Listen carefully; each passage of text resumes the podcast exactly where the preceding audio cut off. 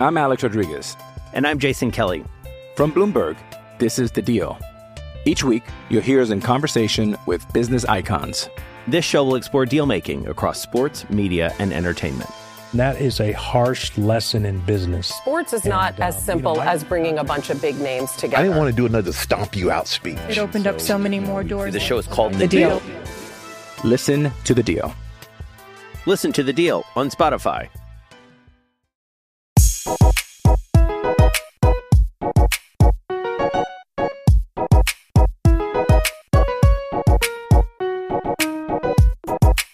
Hey, everybody. Um, so we're doing our weekly P S A Spaces. Um, we're obviously doing it in the middle of a pretty good ballgame. Um, the Yankees and the Rays tied at one, top of the seventh, uh, with one out. Um, we're doing something a little bit different this week, and uh, we're not going to be talking about the Yankees a ton, um, but I invited some pretty cool, pretty interesting uh, folks who are sort of around baseball, within the baseball community, Um, and are queer, to talk about sort of the way that uh, pride and baseball and sort of broader culture all come together. And it's perhaps fitting that the Yankees are playing the Rays, um, given that uh, the Rays have taken, well, not the Rays, but some members of the Rays have taken the most vocal stances against uh, pride in baseball.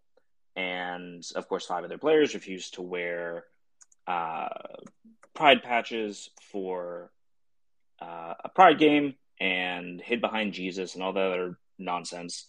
And uh, the Yankees have not announced a pride night, and we are more than half on that. I think it's just interesting that um, we're going to be talking about this stuff while uh, these two particular teams uh, face off. So if you'll just give me a second to get our speakers in here.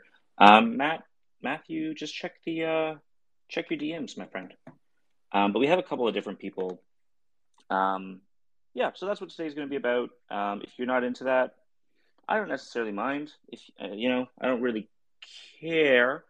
Um, I'd like you to stick around, and I think you'll hear some interesting uh, insight. But if that's not your thing, and you're just the kind of person that just wants to talk baseball, uh, that's not what this week is for. But until all my speakers show up, Um, you know what? Let's let a couple people speak uh, on stuff. Uh, Dan, you've requested to speak. What's uh, what's going on?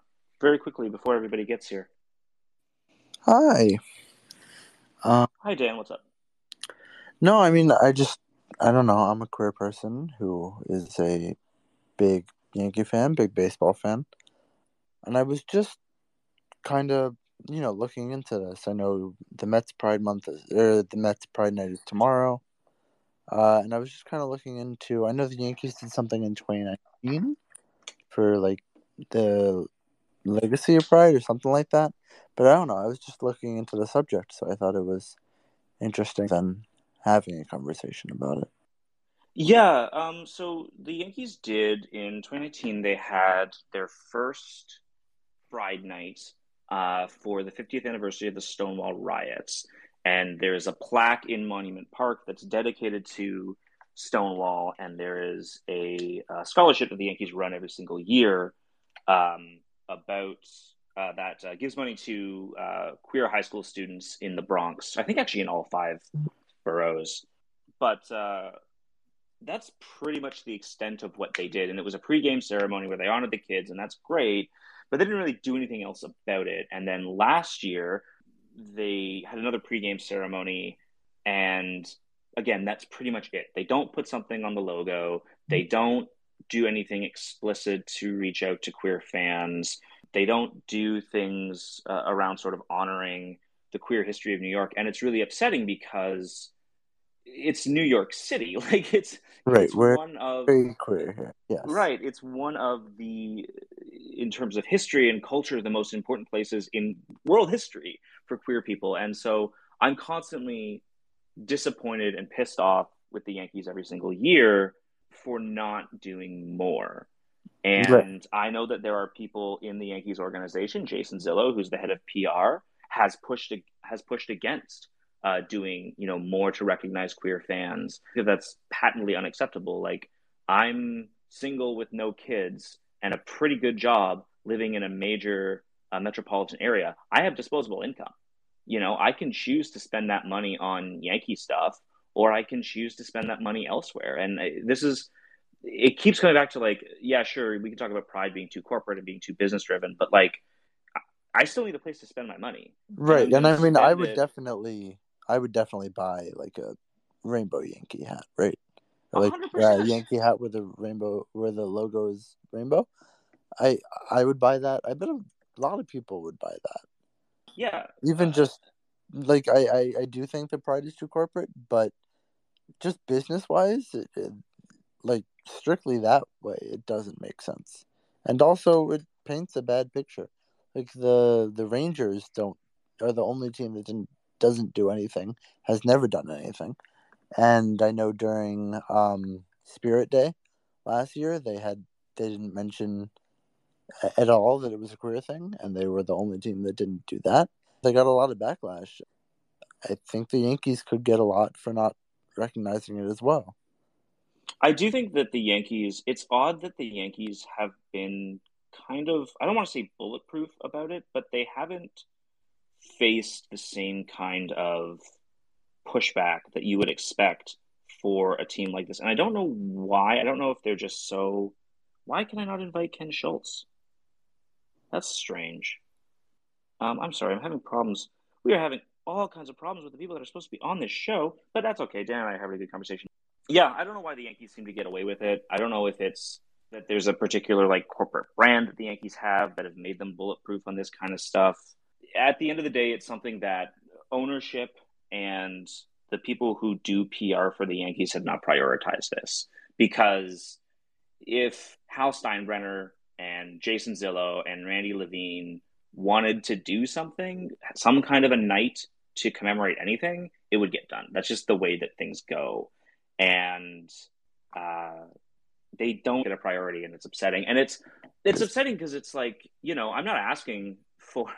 I'm not asking for, I mean, I, I actually am asking for drag queens at the seventh inning stretch, but like, I don't need that, you know, I'd like it, but I don't need that. I just need like, you know, wear rainbow socks. Like, how cool would it be for a, a trans kid that doesn't know if they can come out to people at their school or to their parents to see Aaron Judge wearing rainbow high socks? Like, that's yeah, the kind I of mean, thing that we're talking about.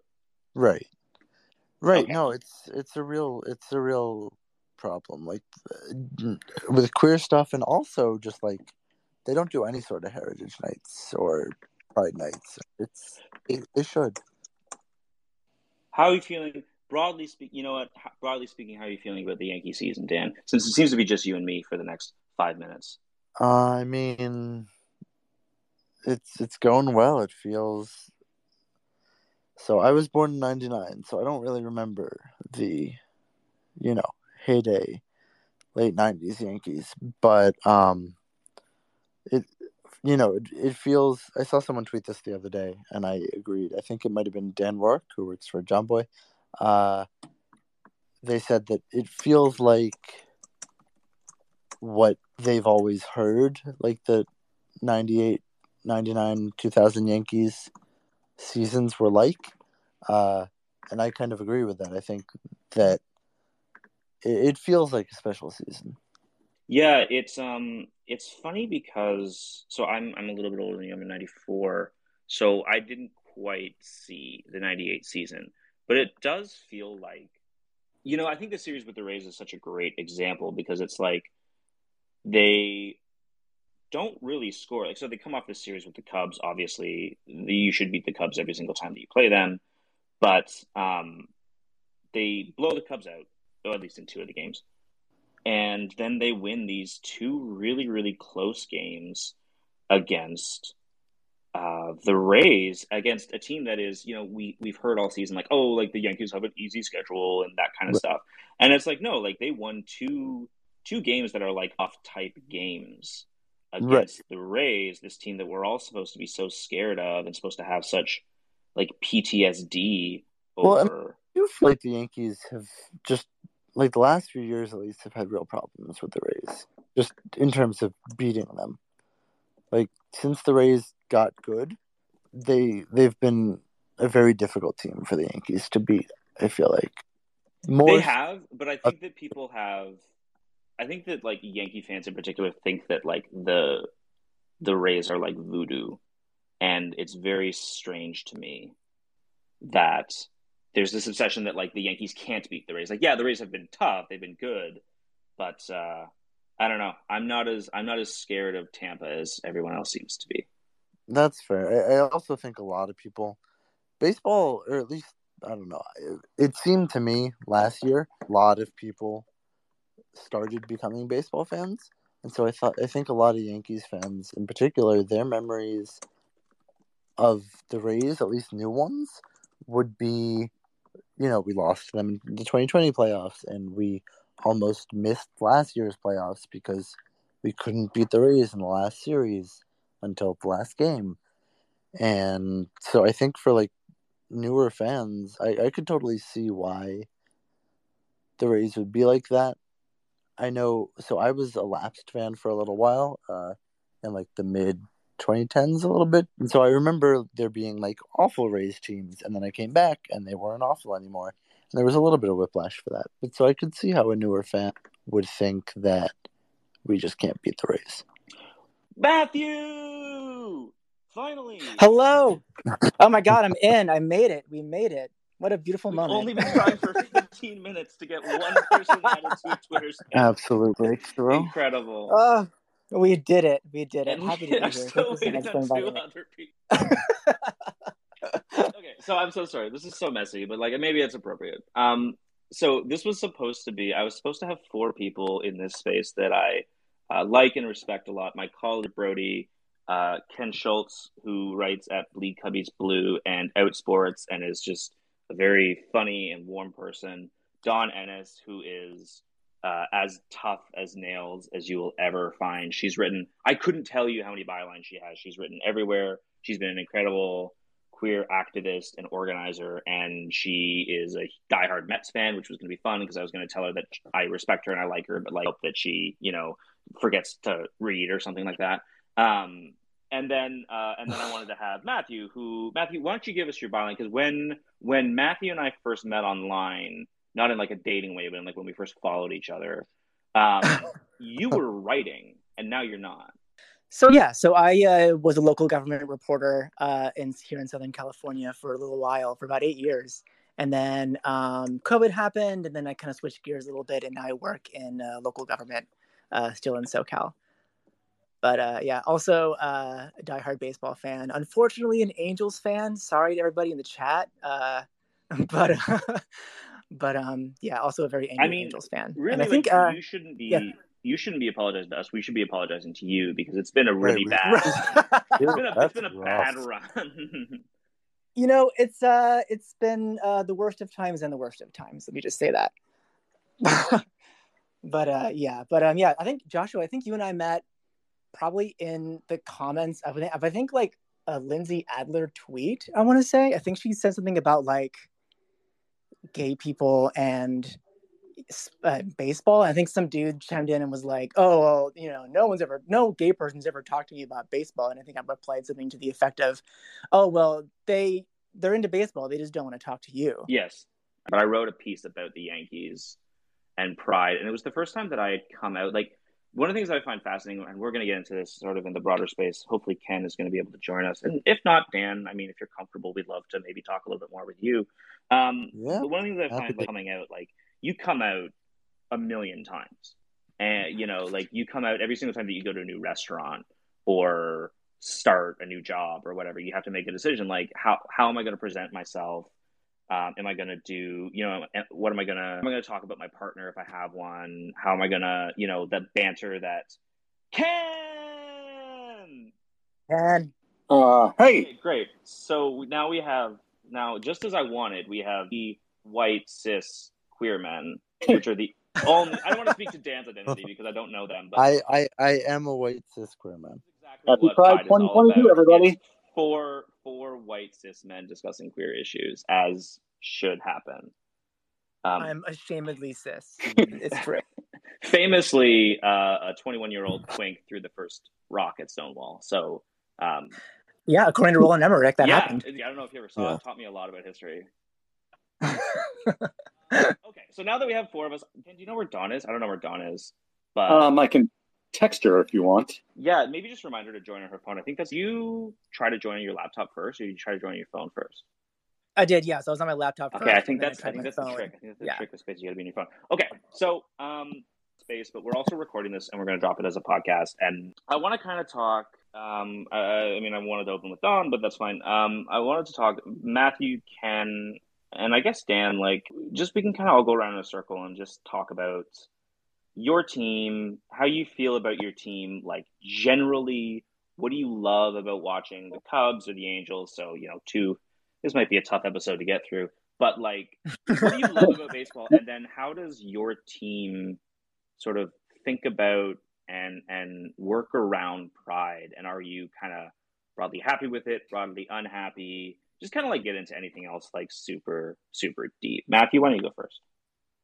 Sure, yeah. So, I mean, I've been an Angels fan since I was, like, a little kid. I mean, my family used to have, like, season tickets. We'd go all the time. And so I kind of grew up in the sort of, like, Disney, pinstripes, pre-Rally Monkey kind of Jim Edmonds Mo Vaughn era, uh, which, well, of course, was was mediocre, like any other Angels season. But, you know, it was it was fun for me. And um, I don't know. I mean, I just – I love baseball because I just love watching baseball. I just love – everything about it, this this strategy about it, you know, this is t- the tactical aspect about it. And um, hmm, in terms of, you know, the Angels, I think, I believe they were the one of the last teams. I mean, we just were talking about the Yankees not officially having a Pride Night, but um, they were one of the last remaining holdouts uh, to have a Pride Night. I think they just had one maybe like a three years ago, I want to say, in twenty nineteen or twenty eighteen. I could, I could be wrong.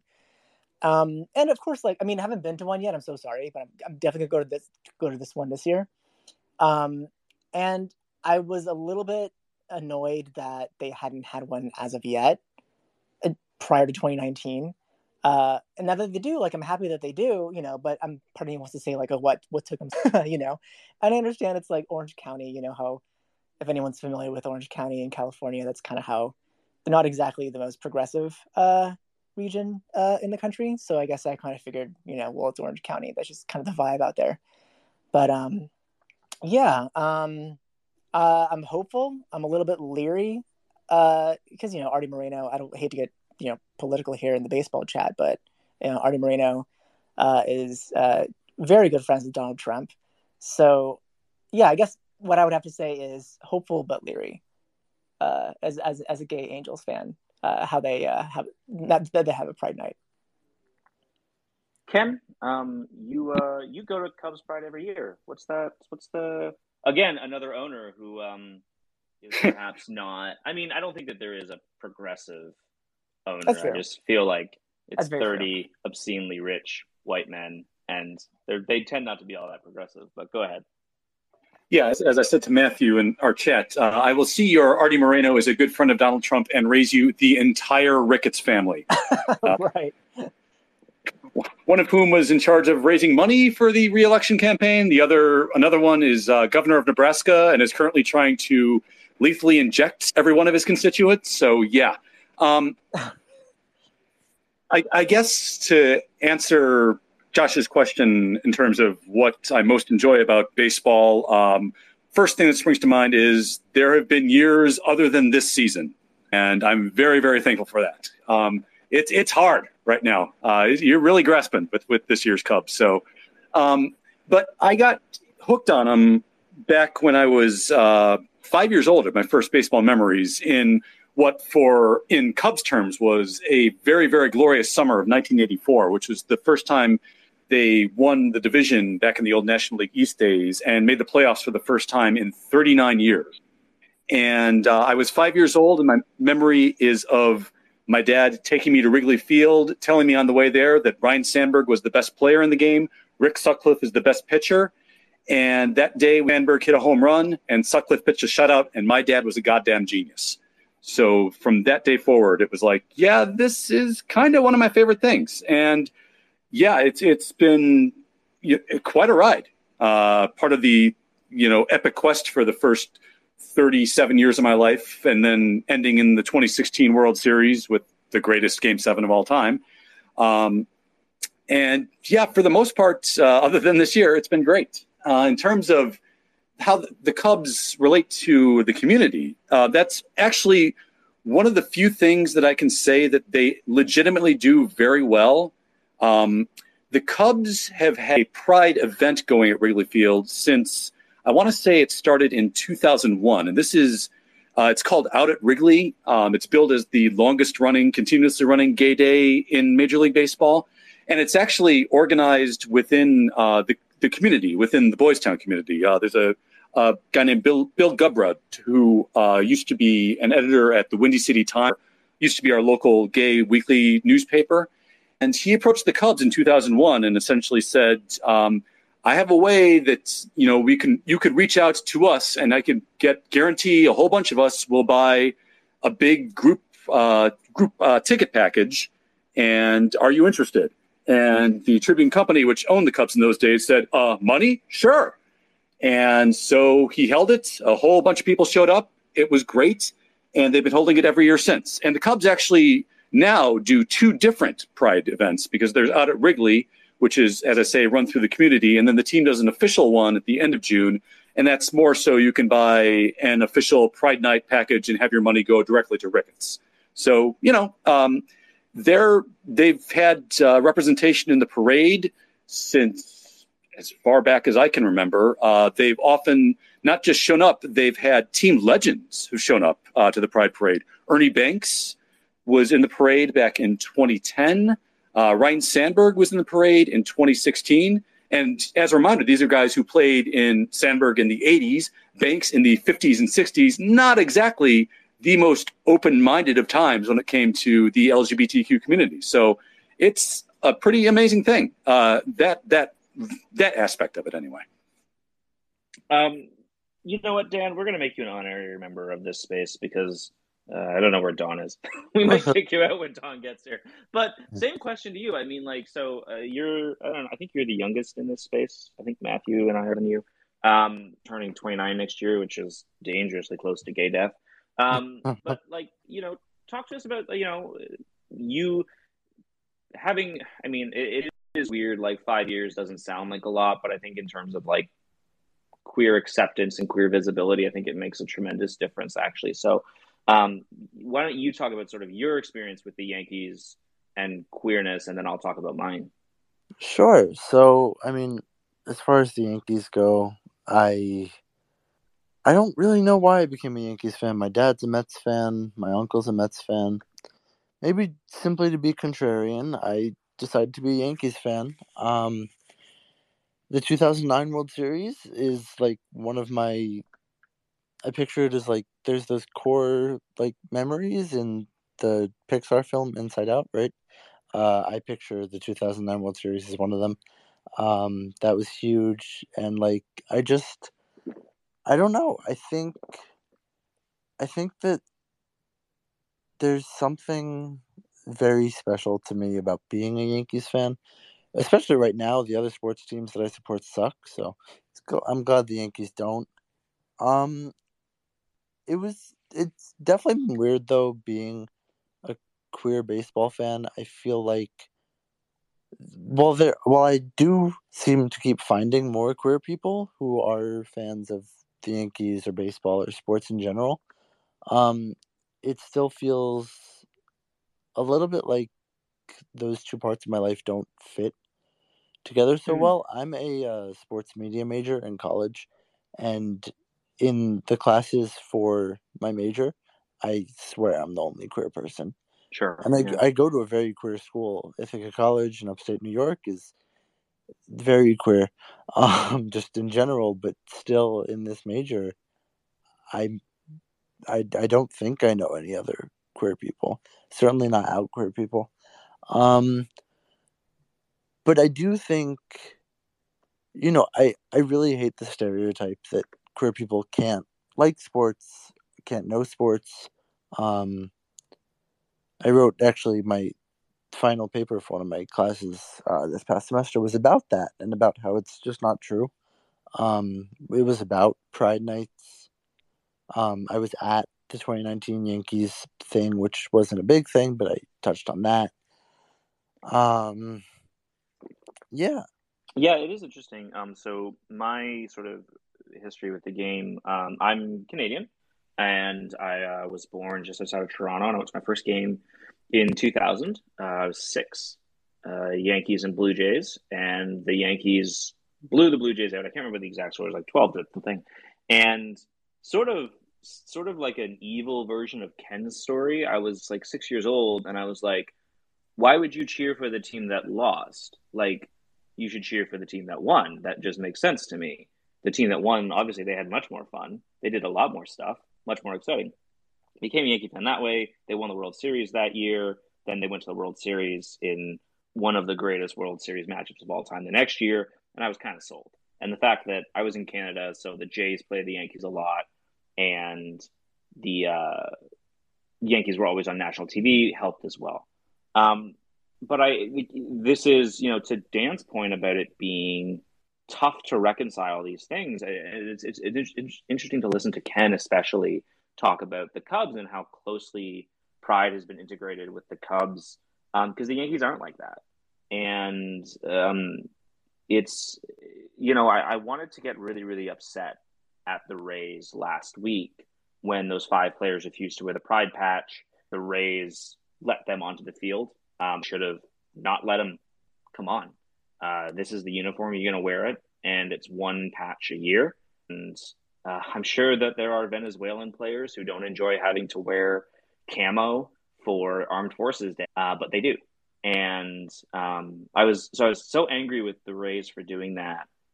But I was like, you know what? If the Yankees try to do the same thing, I'm sure there are guys in the Yankee clubhouse, same as every every single clubhouse in baseball, that would want to refuse to wear a patch like that. And I don't know if the Yankees would, I don't want to say have the stones, but have the have the gall to tell the players to wear it or to leave them off the field. I don't know, because they've been so uninterested in in working with in within queer spaces uh, up until now. Whereas I think like a team like San Diego or Oakland, and Ken, you can speak to this because you write about it a lot. Teams that really do, even more so than the Cubs, really work within the community. I, I think the San Francisco Giants would tell their players three, four weeks in advance, you know, this is what we're doing for Pride Night. If you have a problem with it, uh, tell us now and we'll work out some situation where you're not on the field, because we're not going to have twenty guys wearing rainbow caps and five guys wearing black and orange. Yeah, I uh, spoke to Eric Braverman, actually, at the beginning of the month about the uh, Dodgers Pride Night, because this was going to be the first year that they wore rainbow pride caps in the field. Mm-hmm, yeah. And uh, he described the process. And it does involve kind of what you were saying, that it, it involves a bit of planning and a lot of communication from the front office as to uh, making sure the players know that this is not an idea we're springing on you. And what he told me is that he went down to the clubhouse before like any word of this leaked at all, that this was going to happen. And he got in touch with all of the clubhouse leaders, first and foremost. And I asked him specifically Kershaw, and he said that, yes, Kershaw was one of the first guys that he spoke with in the Dodger clubhouse, because obviously he holds so much sway there. And once he got the leaders on board, then he spoke to the rest of the team, and uh, they kind of also helped get his message around. So it wasn't really like, hey, here's this rainbow uh, kind of out of the blue. Uh, now let's go out there. And it feels like that's a lot of effort to get players to acknowledge our basic humanity, but it worked. And the Dodgers have twice taken the field in rainbow pride caps, both for their Pride Night and for Giants Pride. And it's gone off without a hitch. So, and like that's um, the that's the thing that that's the thing that bothers me. Like you said, like it seems like a lot of work to recognize. Like this stuff does take work. And yeah. the, the thing that's frustrating to me is they're willing to do the work when it comes to anything else. You know, again, like I go back to, there are a lot of Venezuelan players across Major League Baseball who would have very good reasons not to want God Bless America, not to want military flyovers, not to want to wear camo stuff, because American policy has really harmed Venezuela in a yeah. lot of ways. But clearly teams have either convinced those players to go along with it, or they've just said, this is what we're doing. And it doesn't seem like they're willing to put forth that same amount of effort when it comes to the queers. Yeah, I think that's partly because, I mean, the culture of militarization has become so entwined with baseball specifically, but also professional sports in general in this country. Sure. Yeah, um, ever since nine eleven. Like this, that's, it's be, become such a reflex action uh, at this point that, of course, this is the officially sponsored salute the troops moment. Everybody stands now because they know that's what they're supposed to do. Uh, some of us don't, but um, but I, I would venture to say that most team, team executives especially view that as much less of a controversial ask. And honestly, I'm sure most of them don't even give a shit about the fact that Venezuelans might have a, a different opinion of the U S military than a lot of uh, our a lot of American players do. Um, and I would say that in markets like San Francisco and L A and Chicago, and you would think New York as well, um, that uh, ownership would view those similarly as not very controversial to ask, hey, would you mind welcoming the L G B T Q community for one night, um, making gestures of welcome and, and, and uh, wearing rainbows on, on the field? I would say, though, that in markets like Cincinnati, Saint Louis, um, that's probably a little bit viewed as a little bit too risky by a lot of ownerships there. Um, and those those are markets that are actually holding Pride Nights. Like, don't get me wrong, that that's a good thing. But I'm not quite sure that, like, Bill DeWitt, the uber-conservative owner of the Cardinals, would necessarily be ready to take the field in rainbow S T L caps and then watch Best Fan Saint Louis on Twitter blow up with retweeting uh, hundreds, if not thousands, of angry best fans in baseball going off. Okay, with, okay, uh, but is there a funnier potential image than six hundred ninety-four-year-old Yadier Molina wearing like rainbow wristband? I think we need to get this to happen now. I think I would like something. to see. I would like to see Yachty wearing a rainbow chest protector just to watch the ball stick to that too. Um, one of the things I think is is interesting when I talk to queer folks about sports in general, and especially going to sporting events, is safety, um, because not all spaces are safe uh, for queer people, and safety is not linear. Um, people, you know, again, we have four white cis queer men here, so that offers us, us a certain amount of protection when we're in large crowds, that we're just not going to be targeted in ways that other people might, that um, queer people of color might, that trans people might, that anyone who sort of doesn't fit a very easy box of male or female, um, you know, don't don't enjoy those things. But even me saying that, I, I'm wondering about sort of my own sort of experiences at ballparks. Um, again, if, if we're comfortable, I mean, Matthew, we could start with you. Like, when you go to games, do you feel safe? Do you feel as though the Angels or whatever ballpark you've built, uh, you go to, uh, has built systems to keep fans, particularly queer fans, safe, that there's accountability and sort of response measures if something should happen? You know, uh, and again, like, you know, you preface that really well. Like, I'm speaking clearly as a white, straight, cisgendered, you know, male who, like, presents, I mean, I would think presents as straight in, until I open my mouth and say stuff.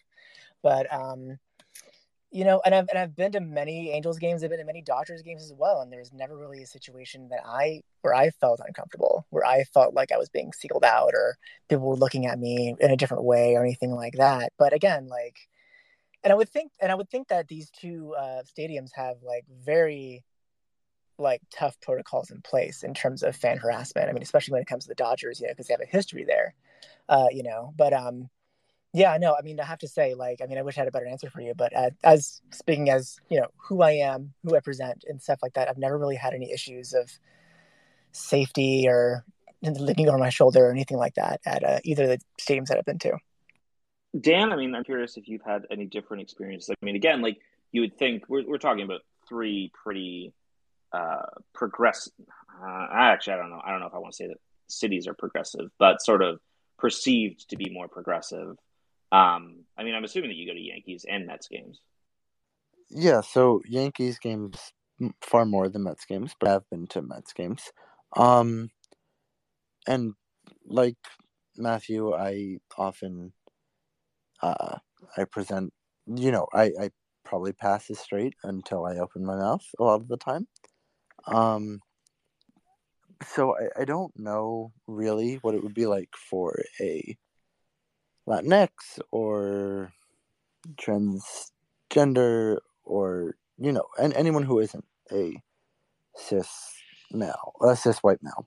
But as far as, you know, nothing's ever happened to me at a Yankee game or Met game or any sort of sporting event. But I will say that I don't know what it is. I feel less comfortable being queer at Yankee Stadium than I do at Citi Field. Uh, I don't know why that is.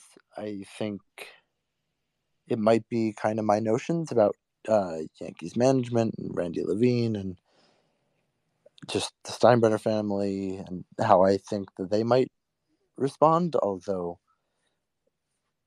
I mean, they, they don't care as long as I'm giving them my money. But uh, I don't know. I think that I, I, I don't know why it is, but I don't feel necessarily...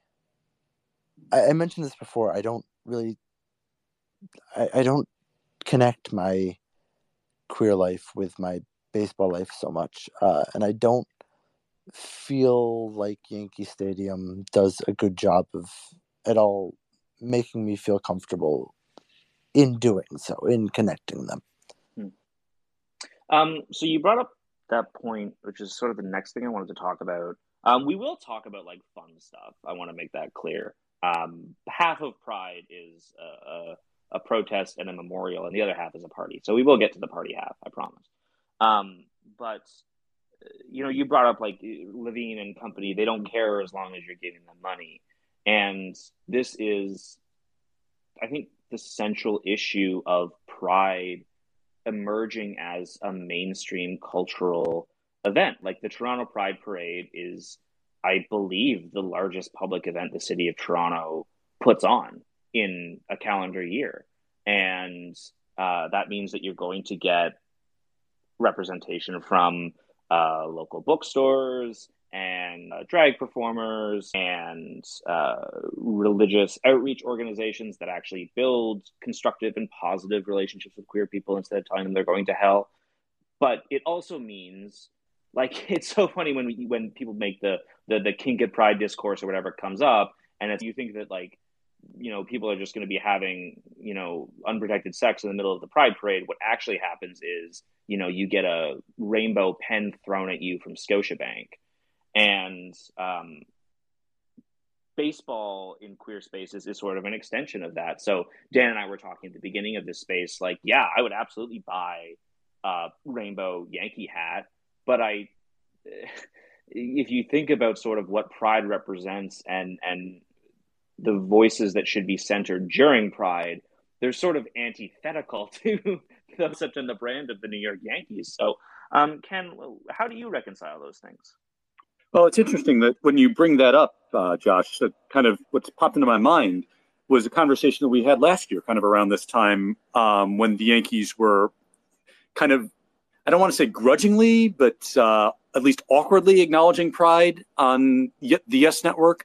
And I think it's kind of phrased this way. Yeah, they um, learned their lesson this year and they're not fucking talking about it. if, if you can't... If you can't say historically accurate shit, don't say anything at all, Michael K. Awesome. Um, but that's, yeah, that that it's kind of that awkwardly halting corporate speak that the Yankees are so well known for that they refer to it as like the events of Stonewall. And I think even it's even on the uh, Stonewall Monument in Monument Park that, that they refer to it like that way. There, there's no mention of the fact that there was violence or, or riots, because the only time you're allowed to talk about riots at Yankee Stadium is when you're the bleacher fans and right fielder Cleveland outfielders, I guess. Um, but yeah, it's it's um, it's I, I, Pride events throughout baseball are really kind of corporate in general, um, but there are certain like certain aspects of it that I think kind of leak through a little bit into what pride should be more about. And I'm I'm kind of uh, forming this thought in my head as I go along here, but like one of the things that I've noticed over the past couple days is uh, I watched a bit of the Red Sox Pride Night uh, pregame last night, and they had three Boston area drag queens on the field during the pregame, and they announced them and recognized them along with other L G B T Q leaders. And then I just saw today that the Mets have invited Jan from Drag Race to sing Take Me Out to the Ball Game at their Pride Night tomorrow night. And what that says to me right now is that in a time where Katya, eh? well, that's uh, Steve Cohen's worth like thirteen billion dollars. Get Katya in there. Anyway, continue. Yes, uh, I guess uh, the, the uh, runner-up and all-stars go to Citi Field, and the winners go to Yankee Stadium. Maybe they um, do not. I promise, none of the drag race winners are at Yankee Stadium. As much as I would love to see Willow show up. Right next to me. I am, composing, I am composing a strongly worded email to Jason Zillo as we speak, however. So this may be rectified by next year. We will see. We'll see how much power I have. Go ahead, Ken. Sorry. But yeah, but the thought I have when I, when I see that right now is that at a time where the drag community especially kind of being made front and center of right-wing attacks against our community, it's kind of important to see kind of mainstream Major League Baseball reach out and say, you are part of this event too. You're an important part of the community that we want to appeal to and that we want to see represented here. And that, to me, is, I guess, as close as baseball gets to what the original intent of Pride should be. I think that there's also, Matthew, I um, kind of have a winding question before we get to you, but like, I think also the the way that baseball and fandom sort of interacts with our identity, fairly or unfairly, I think gives them a little bit more leeway. So I'm I'm in my living room right now, and there's a, I have a, a backpack, a Colorado Rockies Pride backpack, because I was in Denver for their Pride uh, a couple of years ago. And, you know, I just, I think of myself in terms of being a baseball fan, being a Yankee fan, being someone that's, you know, talked about the Yankees in a public capacity for as long as I have. I think about that in a different way than I think about my relationship with my bank. You know, like my bank is like, okay, like I have to pay you my uh, user fees and my Visa card once a month, and uh, don't lose my fucking deposits. And that's pretty much all I need out of my bank. I don't need them to be, you know, high gay, sashay away, all that other stuff, because I don't think of myself as a Scotiabanker in any part of my identity. They're the one bank that I work with because I used to work for them. And if I didn't work for them, I'd be at any other bank. Whereas I think we build these relationships with teams and with the people that are fans of the team. Like I'm looking right now, there are three of my coworkers in this space, and I'd like to think that I'm friends with all of them. And, and so when I think about sort of my own reconciliation with corporate pride, hey, Anthony Rizzo just hit a home run. Yay. Oh, he just won the game. Yeah, that's a walk-off. Uh, There's your boy. Your boy and, the, and the dagger goes further. Thank you. You are always welcome in the Bronx, Ken. Uh, I am not there, but I assume they will welcome you. Um, actually, according to Dan, they might not, so be careful. Um, but I think that that's like part of our reconcilia- part of my reconciliation with this grossness of corporate pride and, and all this stuff is like, the Yankees and baseball just form a different part of my identity than banks do, or or what have you. Matthew, am I am I way off base in saying? I don't think you are at all. You know, I think you bring up really good points. You know, I think, um, you know, I mean, like I think baseball and the teams that you root for are more part of your core identity than, say, you know, some corporate kind of entity. You know, and uh, yeah, I've been thinking about this a little bit, and um, you know. I really do go back and forth in terms of sort of the sincerity uh, that, you know, the Angels specifically uh, have in terms of having a Pride Night, because, you know, I, I was listening to Ken, I was listening to Ken speak, and, you know, I want to say that they're genuine and, and like, and just the fact that like, they're saying, hey, we want you to be included. We want you to be a part of this. We want you to be, you know, you know, you know, fans of this game, you know, like that, that's huge. That is huge. But there's a little voice in the back of my head that always says something like, oh, well, you know, we're a very lucrative uh, source of uh, uh, income for the team. So, you know, there's a cynical part of me and there's a hopeful part of me. you know, but I agree, but I agree with you, Joshua. Like, you know, it's, it, it definitely means more. It's such a, it's such a larger part of my identity as a person and as a gay man than, say, you know, Scotiabank. Um, so we have one more sort of sad thing to talk about, and then we will talk about fun things. Um, and this is where I, I really miss having Dawn, and I'm really upset that Carly couldn't join us, because I, I think that their voices here would be uh, better than mine. Um, but I don't know how you can be in queer spaces, especially over the last twelve months, and not be concerned and angry and worried and scared and pissed off about the legislative attack on queer people um, that has uh, happened at state and municipal level governments in the United States. I mean, I don't want people to think that Canada is some wonderful progressive utopia. Like, the the rhetoric is here. The bills are perhaps not before legislatures here, but the rhetoric is here. Um, So, it, it, you know, I have a, a tracker in front of me that unfortunately I have bookmarked, and it tracks all of um, the bills that have been tabled in various state houses, uh, denying trans kids health care, uh, stupid, useless, nonsensical high school sports rules. Uh, obviously, the the directive in Texas to strip parents of their custody of their children. They seek gender affirming. Um, And if you go through these states, I mean, Texas has two Major League Baseball franchises. Ohio has two Major League Baseball franchises. P- uh, Pennsylvania has two Major League Baseball franchises. Um, Florida has two. Like, you see where I'm going with this. These are places that Major League Baseball as a business operates. Um, and, and when you extend that down to uh, the minor league system, M L I B, Uh, this is this goes even further, because now we're talking, you know, pretty much every single state in the continental United States has and has some kind of M I L B team. And, you know, M L B has dipped its toe into legislative protests. Obviously, they moved the All-Star game last year after um, the voter I D bill in Georgia. Now, how much that helped, whether or not that was actually something that activists on the ground in Georgia wanted or not, is kind of up for debate. Um, but, you know, these are attacks against people that could be supporting your your team economically, financially. So again, if we're talking about this as a business decision, um, uh, but even as a, as a morality thing, you know, the Major League Baseball is very happy to talk about Jackie Robinson and the courage that he showed. And and rightfully so, but are, as much as they want to promote that kind of uh, courage and, and and dignity and morality, they seem unwilling to do it uh, when it comes to protecting, for example, trans kids.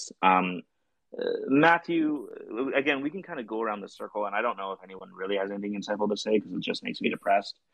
Um, but what like what would you want to see Major League Baseball do? Because they can't.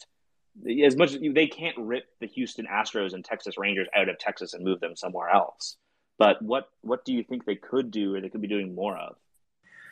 Well, correct me if I'm wrong, but I think the Texas Rangers uh, are the only team right now, well, besides the Yankees, that don't have a Pride Night. Is that correct? I believe so. Yes. Correct. Yep. Okay. Correct. Yeah. So, I mean, you know, I think what the Texas Rangers should do, you know, stage one is to have a Pride Night.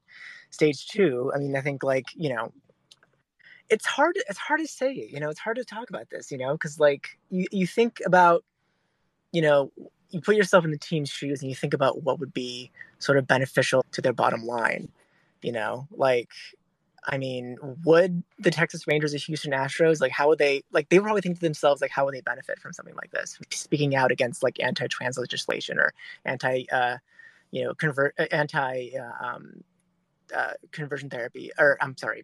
And you know what I mean? Anti, anti- I mean, there are anti-conversion therapy, or there are pro-conversion therapy bills. Right, yeah. right, yeah. That's, yeah, that's, yeah, that's, yeah, yeah. yeah. Gender, uh, gender affirmation care is what I'm trying to talk about. But yeah, um, so, you know, it's it's it's a tough thing to think about, you know, because you want these teams to be more uh, out and forward, and you want Major League Baseball to be more out towards, like, combating these really, really terrible things that are happening. But, you know, I'm sure there are some team leaders who kind of look at these things and think like, oh, well, how does it benefit us? Like, how what would how would it benefit us to, you know, out and say, you know, and and you know, say, uh, you know, come against these things. I guess, um, Ken, I'm I'm interested in getting your opinion on this because I think this is something you have written about quite extensively. But the the thing that I would say is, like, last time that this happened um, was the you know the North Carolina quote unquote bathroom bills. Um, and one of the more vocal opponents against those against that bill was the Durham Bulls, uh, the the very I think probably the most famous minor league team. I, I don't know how much influence the Durham Bulls have over anything, but certainly they are the minor league team with the most uh, national recognition. And uh, the, as a organization, they were opposed to these bills. I'm not saying that the Durham Bulls, Bulls and Bills, there's too much going on. But um, I'm not saying that the Durham Bulls were the reason why that uh, that legislation failed. But I think that, like, this happened seven or eight years ago now. Have the economics of the game changed so drastically that it's it was clearly it was worth it for the Durham Bulls to get involved? Um, Ken, you like I said, you probably of the four of us probably have the most expertise in this area. Um, so I'm going to go back for just a second to uh, what you said at the top when you uh, brought this topic up, Josh, and you mentioned how baseball elevates Jackie Robinson. And uh, this is, I'm, it's going to take me a second to kind of get to where I'm going with this, so bear with me for a second here. But baseball elevates the image they've created of Jackie Robinson. That's true. That, that is true. Yes. Sure. Yes. That uh, they love, you know, Jackie Robinson, the heroic guy played by Chaz- Chadwick Boseman, Uh, on the movie screen. If Jackie Robinson were still alive, the real Jackie Robinson, I'm not sure baseball would be as comfortable elevating him as it is, because Jackie Robinson didn't care to be your statue.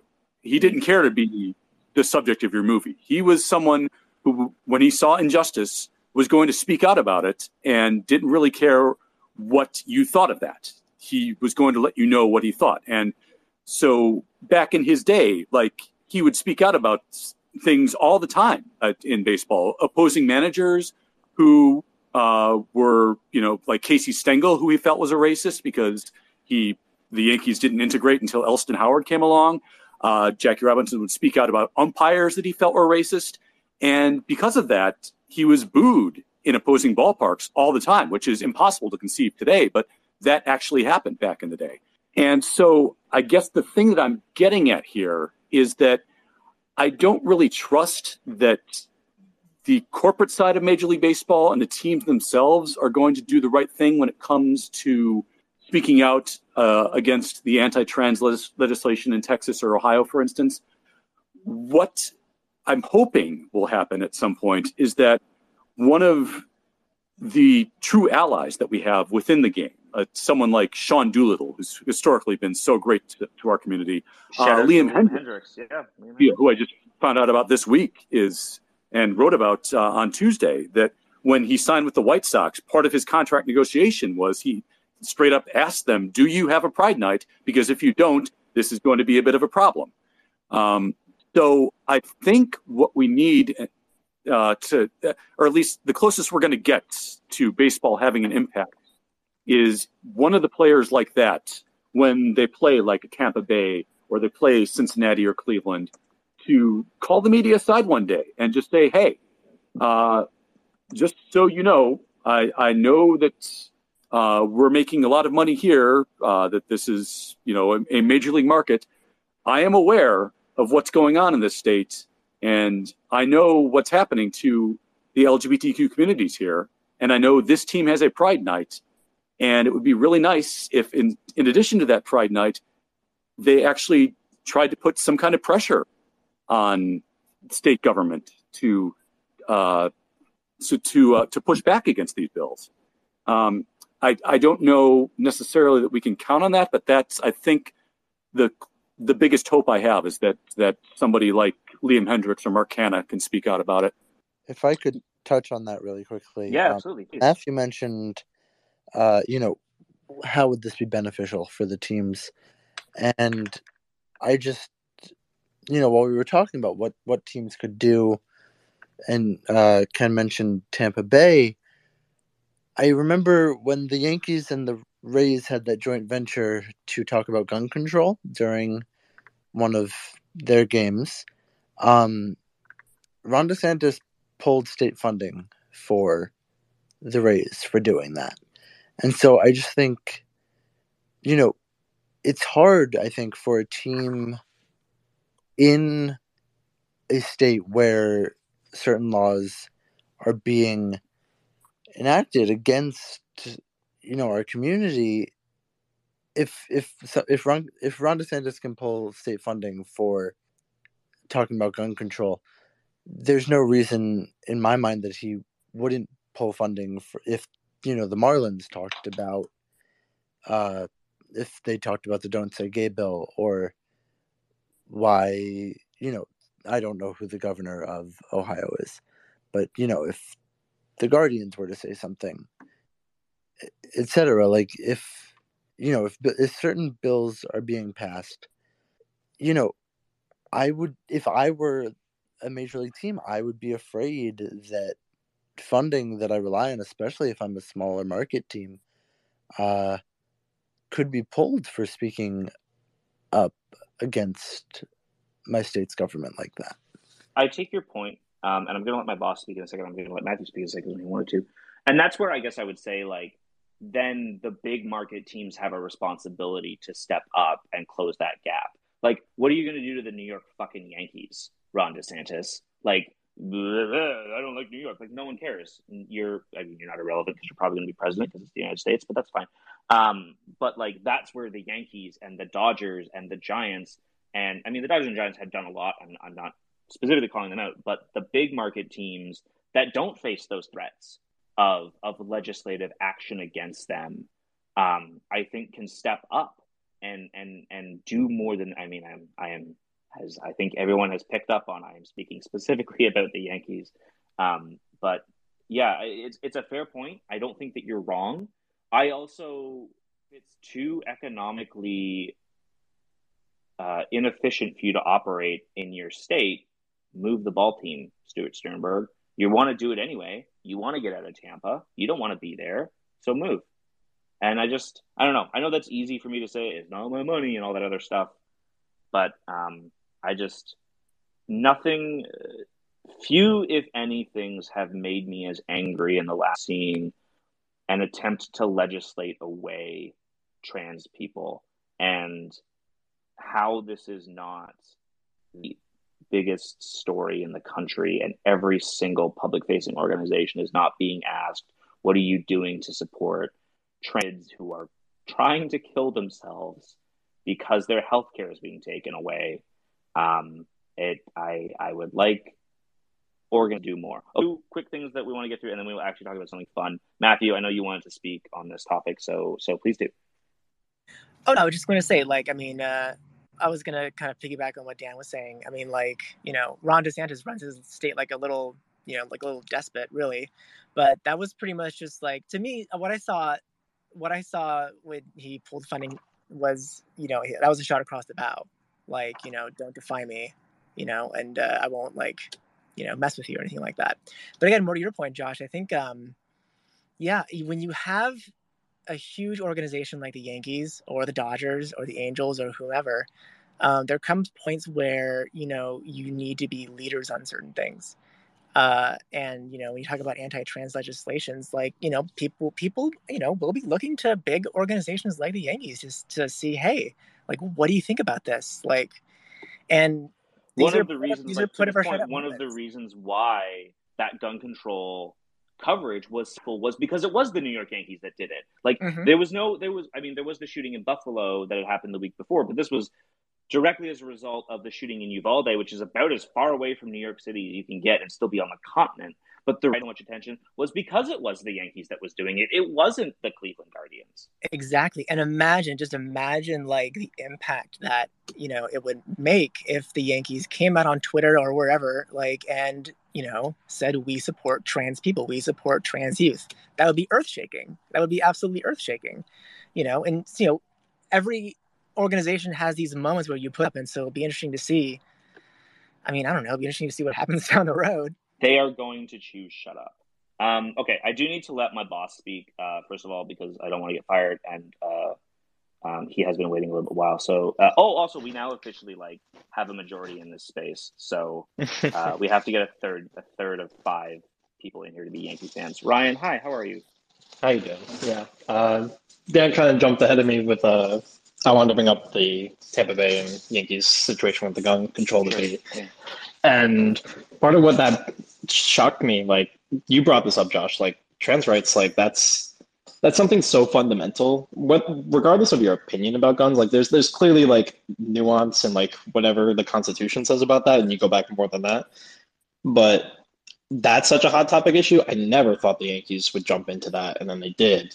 And now you look over here at like, this is human rights. Like, how is this not something that we're doing something about, you know? Like, and the Yankees have been one of the slowest teams out there getting that point across, and I don't know, I just wanted to jump in and say it's it's shocking to me that they did that in the first place, so maybe there's hope that they would, but like you said, I have to I have to see it to believe it, you know? I think that the the main difference, and like I was really happy with what the Yankees did after the mass shooting in Uvalde, but I think the difference, the biggest difference is um, a mass shooting is a focusing event. Um It is a moment where every single person in the country is talking about the same thing, whether that's, you know, any one of the hundreds that have happened in my lifetime. Um, that doesn't really happen with legislative attra- attacks on trans kids. Like the Texas state legislature has called special sessions in the middle of the night when nobody uh, is paying attention, and barred the media from from covering readings of these bills. So you just don't have... You just don't have the opportunity to focus the attention organically the way that a mass shooting will, or the way that a plane crash will, or the way that yeah, a definitely. war in Ukraine will. And so my, yeah, I think we're all, I think we're all in agreement on this. Like, step up and take the mic then, like force attention on this issue. Like, what would happen if tomorrow before the game with uh, the Blue Jays, and it would be very fitting because I, um, Uh, Toronto is, I think, I think it's the best city in the world to be a queer person. Um, how fitting would it be if the Yankees tweeted for an hour the the research and the statistics on gender affirming care for kids, and how uh, this is something that keeps kids alive when when your medical care is appropriate for your identity. Amazing how how less frequently you will try to kill yourself. Um, Yeah, I don't know. I just think that yeah. uh, I think that they can all be doing better. I think the Cubs can be doing better. Uh, every major market team that isn't under the threat that the Rays are um, could and should be doing more, and, and we should be demanding that of fans. I'm Alex Rodriguez. And I'm Jason Kelly. From Bloomberg, this is The Deal. Each week, you'll hear us in conversation with business icons. This show will explore deal-making across sports, media, and entertainment. That is a harsh lesson in business. Sports is and, not as uh, simple you know, I, as bringing a bunch of big names together. I didn't want to do another stomp you out speech. It opened so, up so many more doors. The show is called The, the Deal. Deal. Listen to The Deal. Listen to The Deal on Spotify. Okay, let's actually talk about this. Like I said, um, half of Pride is a protest and a memorial, and it's sort of a way to think about everyone that has been lost and hurt to get our community to this point. And the other half of Pride is a party, and that's okay too. It's okay to have fun. So um, I want to kind of go around the horn. Again, we can start with Matthew. Um, Queen for a day. You get in charge, get put in charge. Ah, my God. Get put in charge of Angels Pride Night. Um, what does it look like to you? Take us through the whole event. Oh my God, you're giving me way too much pressure. Uh, let's see. Um, gosh, well, I will. I would definitely pick uh, at least a few local drag queens from Orange County to kind of, you know, throw the first pitch, sing the national anthem, things like that. Um, Can I say something that might be mean? And I don't know if this is mean. Sure. I want seventh fetch race to be done by drag queens. I Ooh. think that that would be a blast. And amazing. I don't know if that's mean. I'm gonna. I have a couple friends who are queens. I'm gonna have to ask them if this is me going over my skis about what I'm allowed to say. But I think that'd be so much fun. I have some drag queens myself, and I will tell you they would be one hundred percent down, and it'd be an incredible experience. one hundred percent. But um, yeah, so if I, I mean, if I was in charge of the Angels, I think I would put way more of an emphasis on just the purpose of pride, uh, put more of an emphasis on, you know, O C pride, because I feel like that's always being overshadowed by like bigger pride events in L A and West Hollywood. You know, there are queer people who live and thrive in Orange County, and I want to see them be represented. I want them to see, see them be honored. Um, you know, gosh, I don't know. There's so much to think about. I'm overwhelmed right now. Ken, how about you? Uh, so, yeah, I I think first thing, a couple basic things. Uh, I want to see the Cubs follow the lead of the Giants and Dodgers, and I want them to take the field in uh, Progress Pride caps at some point soon. I have I just get a sense that that's probably going to happen sometime in the next couple years, uh, just because they, I think, do like being at the forefront of Pride events like that. Um, I think uh, something I would, just as a promotion, would like to see, the Twins a couple of years ago uh, for their Pride Day gave away Pride, I think it was Pride jerseys with Twins in rainbow colors. And then on the uh, sleeves, they had preferred pronouns. So you could pick he, him, she, her, or they, them. And man, I would love to see the Cubs do something like that. Uh, and even taking the field in that would be like an extra. Um, and then I would like a segment where we give Laura Ricketts truth serum, and then talk to her about her family, especially, and the team's relationship with the community, and just hear her honest thoughts about what she actually had to, uh, went through her mind when they traded for Daniel Murphy a couple of years ago, for example. So um, I'm going to need context on this. I don't know what we're talking about. Uh, so do you know, know Laura? You know, so you know how on Twitter, how you can mute a word, and then like sometimes you'll see thread. I hate threads. Please stop writing them. But like, you'll see a thread and they'll be like, you'll have a tweet and the thread muted. And so you don't quite know what's on. My brain is like that when I hear Ricketts. So yes. um, I don't know what we're talking about. That's a good survival mechanism, I think. But uh, Laura Ricketts is the first out L G B T Q owner in baseball. She's, she's an out lesbian. Okay. And is well, active with, yeah, she's a member of Lambda Legal and is active, um, within the Chicago uh, L G B T Q community. She's probably the one of the biggest reasons why the Cubs are so connected to it. She's one of uh, their liaison. And so, like, I'm curious, like, when they traded for Daniel Murphy a couple years ago, for example, that she waited several days to say anything and then issued kind of a very basic Twitter statement of, that I was approached about this, and after hearing news, I agreed to do it. Uh, and I just want to know what you actually thought when they decided Daniel Murphy was going to be their big August acquisition. Um, and and then also um, within her family, uh, uh, it's one of the uh, her brother is the governor of Nebraska I mentioned earlier, and he ran on an anti-marriage equality uh, stand because that's what you got to do to be a Republican governor in uh, states like Nebraska now. And I've always been interested in saying, okay, yeah, what did that mean to you, Laura?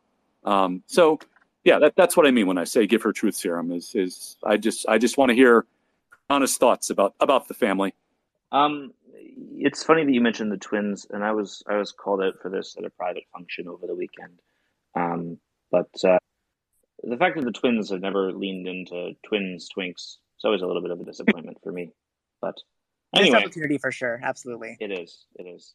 Um, I can tell you firsthand that uh, based on the way Jed Hoyer operated deadline last year, the Cubs are in a twink phase at this point. So, okay. So this is something that perhaps is maybe a little bit sideline. So I was called out for being in a twink phase, which uh, interpretation, we're going to we sideline the baseball conversation for a second. This is a very, this is an explicitly queer conversation.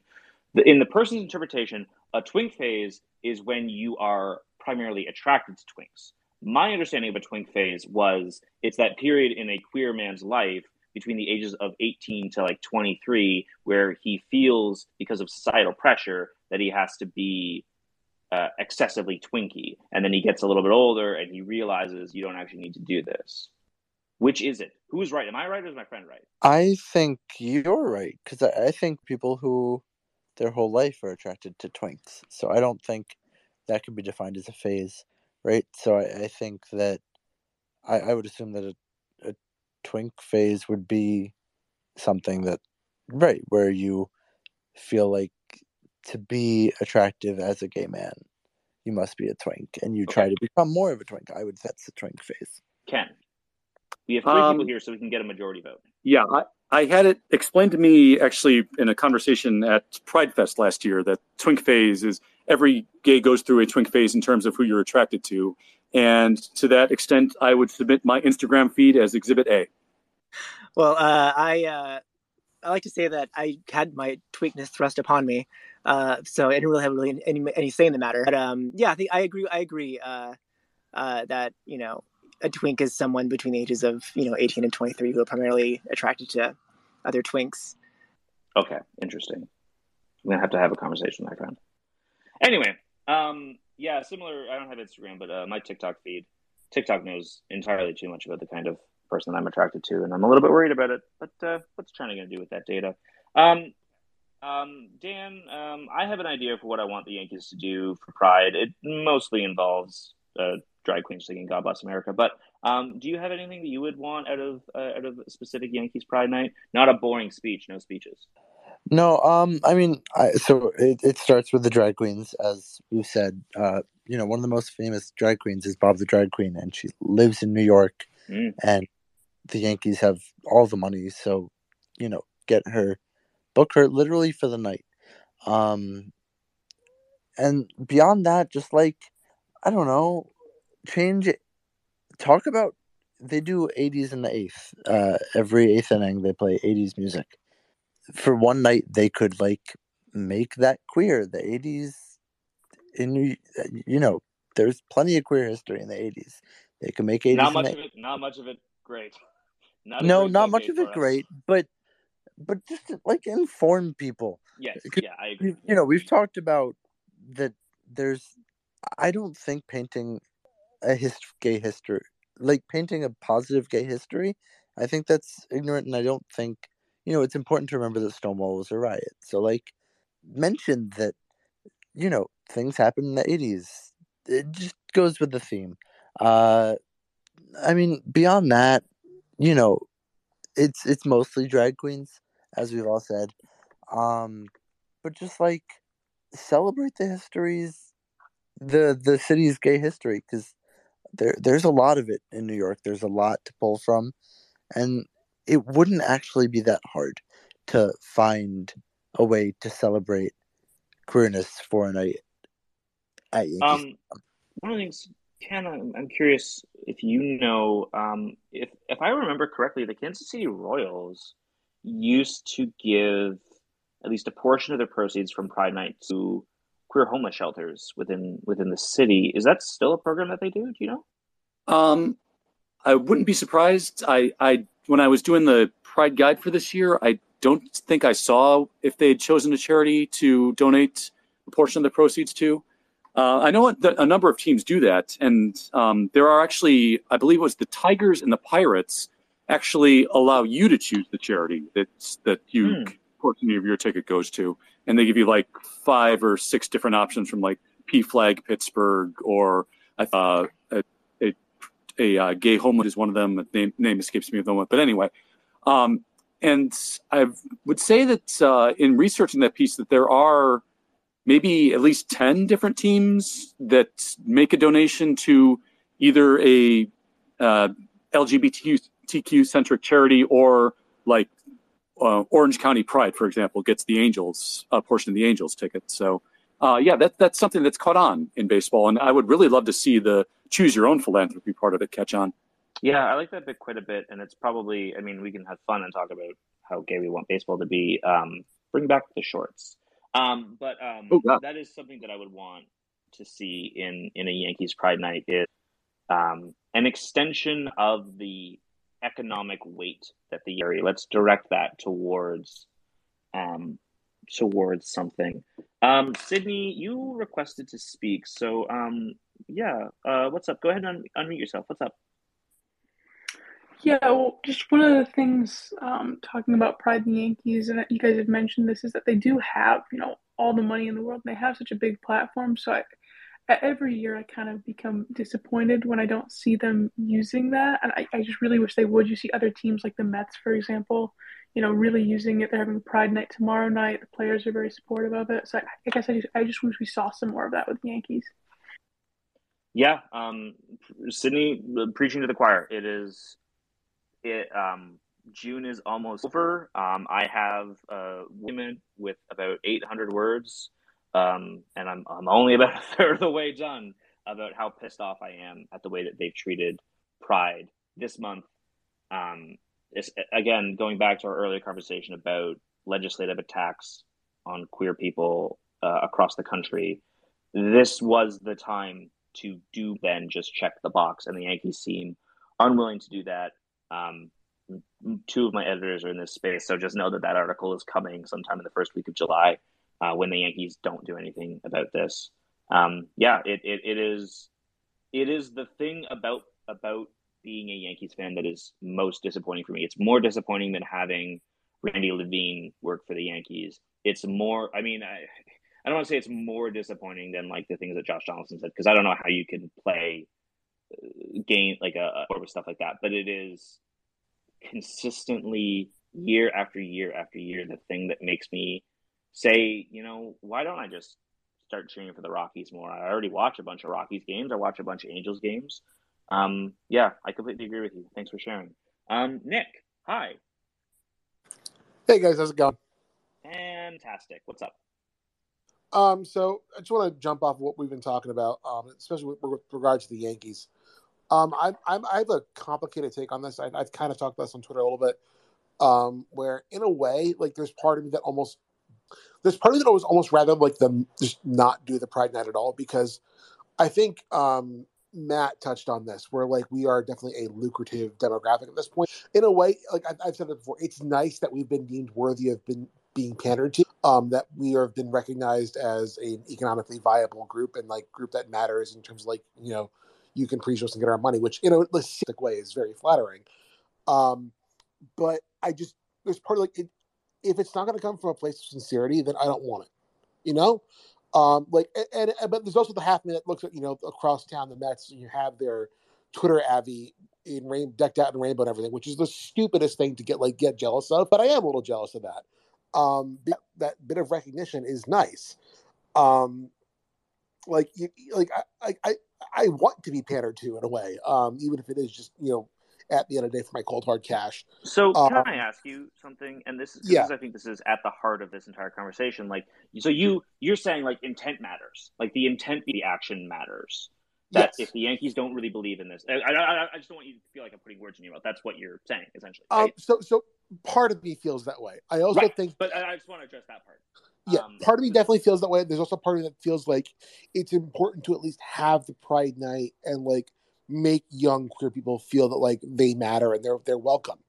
Um, that being my, said, I, I would, yeah, I also worry about the young queer Yankees fan who shows up to Yankee Stadium in some sort of rainbow gear and gets yelled at by Vito from Long Island. You know what I mean? Um, like that that freaks me out a little bit. Like I've been to plenty of Yankees games. I've never been to their their feeble attempts at like having, you know, I think they call it Legacy of Pride Night or something stupid like that. I've never attempted to go to that game. Um, but I would, you know, be a little worried about Vito from Long Island and his five buddies at that game. You know what I mean? Um, like, you know, it's a different team, but N Y C F C had to root the Proud Boys out of their supporters group. Like Enrique Tarrio was a member of this N Y C F C supporters group for a long time. Like it was in the press and he was still welcome for a while. Um, and yeah, that's a different team, but they still, they still have a working relationship with the Yankees and were housed at Yankee Stadium. Um, so, so yes, I, I definitely, I, I definitely agree that, you know, you know, showing the young queer kid that they're welcome is extremely important. Um, but at the same time, like I'm not necessarily losing sleep over the fact that I've never been to a Yankees Pride Night. And like, frankly, I don't even know if I would want to go. There's a reason that there is still not an out active Major League Baseball player. Mm-hmm. Um, I, Frankie De La Creta's touched on this uh, when, when the Rays thing went down. Um, like, there's a reason there's still an, an out M L B ball player because, you know, it's not necessarily a safe space yet.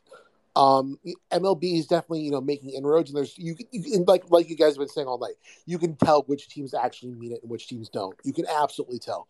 Um, And I would imagine that a player on one of those teams would definitely feel more comfortable coming out than a team than a player on, like, you know, the Rangers, the Yankees. Um, I just have the mind that, like, like if the Yankees are only doing it just, you know, like to show lip service, then I'm not going to go and endorse that. Um, and yeah, I do get a little bit jealous, you know, that the Mets seem to care and that their players actually seem to be, you know, at least some of them seem to actually be involved in and care about it. Um, I don't know. And at the same time, give my damn rainbow hat at the, at the gate, damn it, because I want it. I'm of two minds about it. Yeah, I think I think your point about, you know, the so I just want to address people that are in the space now. Um, I know Peter texted me and he said he had a question for us kind of towards the end of the space. Alex, uh, we're going to let you speak next. I just have a quick quick little rebut to, to Nick. Um, it's not really a rebut. I think we're ninety percent in agreement. I guess the thing that I would say about, like, the queer kid that comes to a Yankee game wearing something rainbow, part of having a pride night. And so I guess this is where, like, I was, I was going to tell you, like, I don't particularly care about your intent. I compare, I, I care about your execution, um, because that's, like, doing the thing is what matters. Um, you can have great intent, and if there's no action, I'm a, I'm a praxis person. I went through grad school and I hated every theory book I ever read. Um, I think to your intent, part of having a pride night is designing systems at the game to make it as safe, inclusive, and welcoming for all kinds of queer people. And that includes white, cis, gay bears, and that includes disabled, trans people of color. Like, it, whoever you are, you should be able to come. You should be able to come to any game, but especially pride nights. And so I guess that would be where I would say intent matters, particular to the Yankees, is I don't know if they yeah, I, I don't I don't trust them to put those systems in place. Sure. That's fair. And that's a fair criticism, I think. Um, Alex, what's up? Yeah, so uh, uh, I would say, because I do cover the Texas Rangers, so I have you, brought I would the, like yeah, I would like a lot I would like to ask you a lot of questions, actually. Absolutely, absolutely. Uh, and so I am out to a few of them, like they know, and I've had a conversation with them this past month. Um, so and, and they're all They're all somewhat aware. It's a difficult fine line because you can't really say anything because it is from, I will say this, is that internally there are conversations that are happening from what I have been told. And so they're making pushes. Internal conversations that are happening. And I'm not blaming you. That's just a No, that's no, a no, one, no, no. That's a wonderful corporate phrase. I love it. Right. Fantastic. Right. But, um, but yeah, I mean, and, and a lot of them, like, you know, we've had kind of off the record conversations as well. And so again, it, it's something that is on their agenda. There's a lot of allies throughout within the organization. The problem is they're not the ones that make the decision. Mm-hmm. That's true. And so that's ultimately, it goes through really one person, one person only. And that's the one person that says no. So, um, but I will say, like, there are people, part of the community, that Ranger players who have friends, who have families. And, you know, it's interesting because uh, I was talking to Brad Miller the other day, and because it was the six year anniversary of the Orlando shooting where the Rays had their pride against the Giants. Yes. And he remembered that fondly, being from Orlando himself. And he said it meant so much to him. And of course we had good talks on there. I've had talks with Charlie Culberson. Ken knows this. Um, and it was some, some lines of what Nick said. And ultimately that, why just relegate it to one day? And I know pride, you know, it is, it really is one game, but we should be acting like that every single day. We should be acting like that for sixty-five days. And because sometimes when you specifically, and, and you know, he was asking me, like, okay, well, if they just do in response, is that going to make it any better? And I said, you know, well, why do you have to say what your intentions are? And, you know, we we had a good, like, twenty, thirty minute conversation, me and Charlie Culberson did. One thing that I'm always curious about, um, to your point about this being a three sixty-five day, like, pride is a three sixty-five day yes. thing because you don't get to turn off your queerness uh, whenever you want. Um, one of the things that I'm I'm curious about, so I don't talk about it a lot um, because it's not really appropriate. I have a Signal chat that has a number of minor league players who are queer and closeted. Mm-hmm. And uh, because this is something that I've written about extensively and it's gotten some coverage. And, um, one of them will come out. I like, I know in the next ten years, one of them will come out.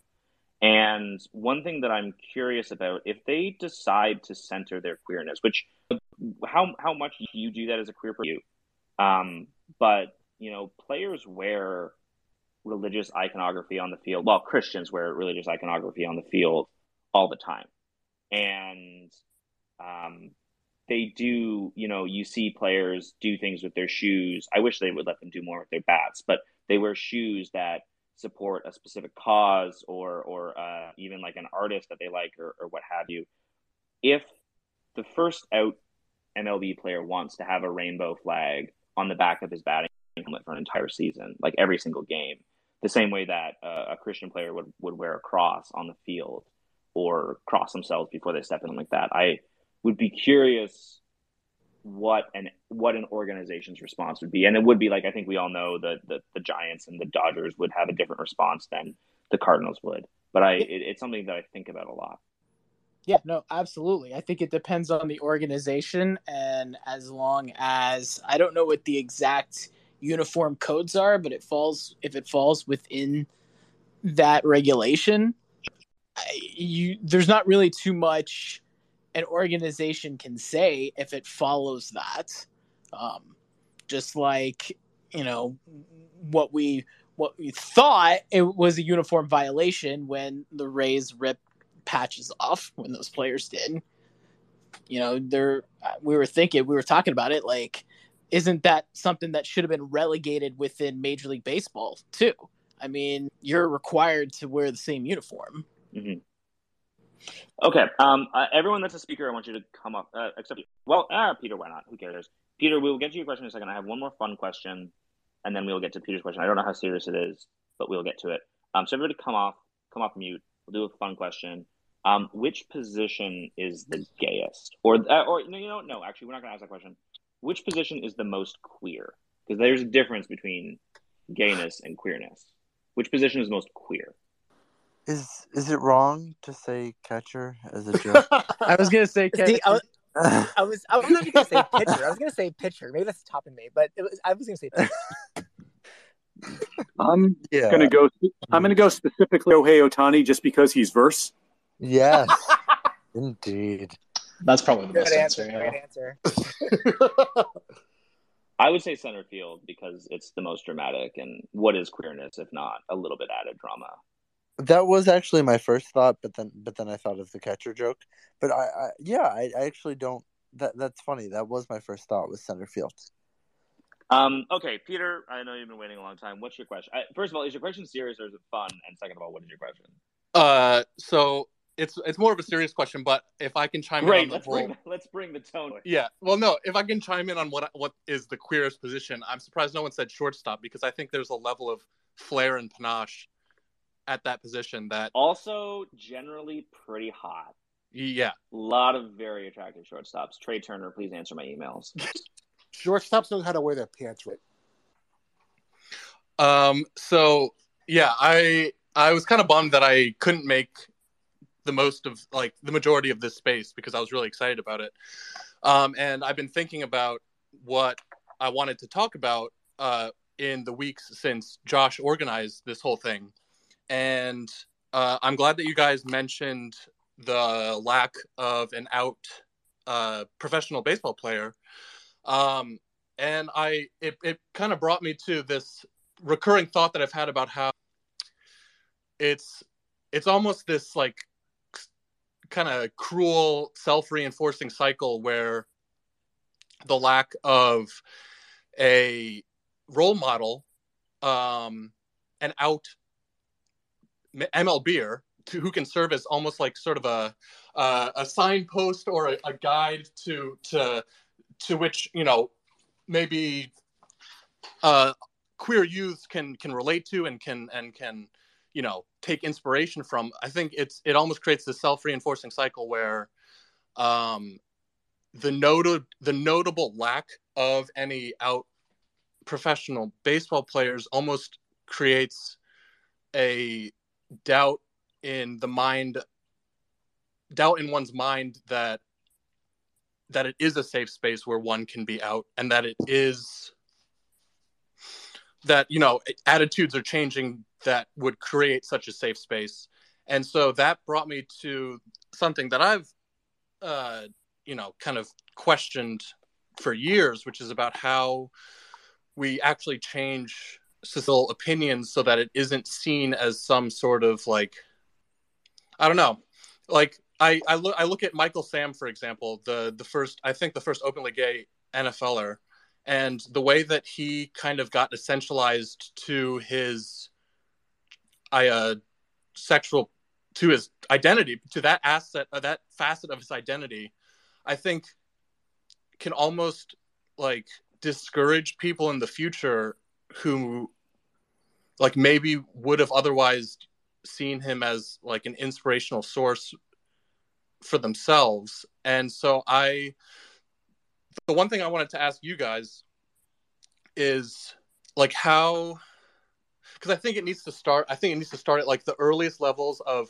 like education and, and when, you know, at those early stages in our lives, when we first become aware of sexuality and that there may be differences in sexuality between individuals. Like, so even just thinking back to my own education, like even the most kind of progressive ways that these things are taught, like, for example, I, I look at the term like the L G B T com- community, and even that sort of language in and of itself has almost like othering effect, where it all sets up the community as like this out group almost that is mm, like that there's almost this impermeable impermeable barrier between like the, the L G B T community and then like the greater public, whereas instead of everything existing within like collective sphere or community. So I want to get your guys' thoughts on that. So um, if everybody else will permit me, um, I will go first, and I'll go a little long on this because something that I spent a lot of time thinking about. I think, first of all, excuse me, sorry about that. That was very gross.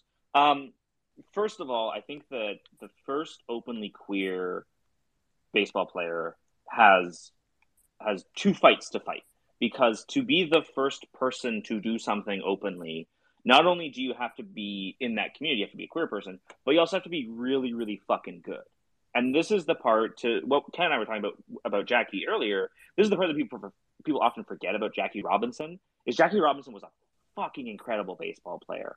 And Roberto Clemente, player in M L B, was a fucking incredible baseball player. Like these, so you need to do both. You need to be from the representative group, but you also need to be so good that all of the backlash that will come from a pro team signing you and supporting you is worth it for on-field performance. And I think that this calculation has maybe changed a little bit um, recently with, you know, I think if a player came out on the San Francisco Giants, I think that this would be seen as, particularly for San Francisco, and, uh, a, a money-making opportunity, which is kind of gross and cynical, but might actually help the team uh, support said player. Um, and I think that absolutely the fact that there it is a circle, like there are so many cruelties of the AIDS crisis, and it is not the greatest cruelty of the AIDS crisis, but it is one of them that Glenn Burke died.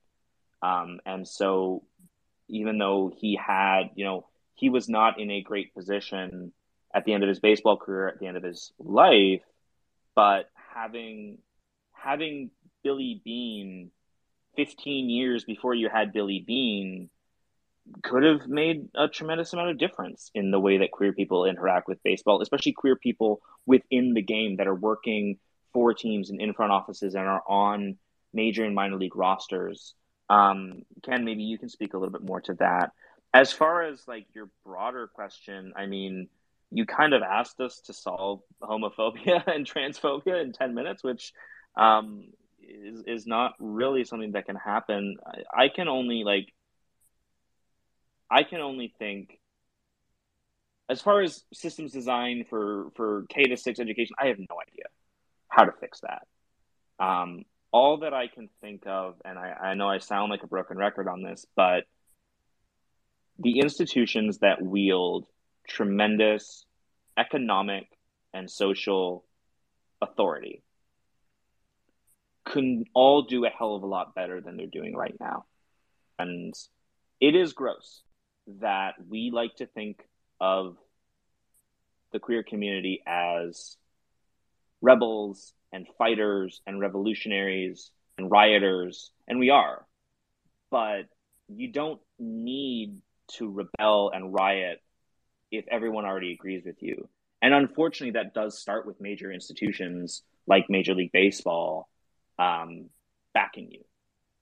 Um, I don't know if I have a satisfactory answer for, for everything that you asked. Um, I'm super open to hearing what everybody else, uh, again, like if you're already a speaker, like we've gone so far beyond the original lineup of people that was supposed to be speaking in this space. So if you're already a speaker, um, feel free to tell me that I'm wrong. Um, feel free to add on to anything that I say, or feel free to have a completely different answer.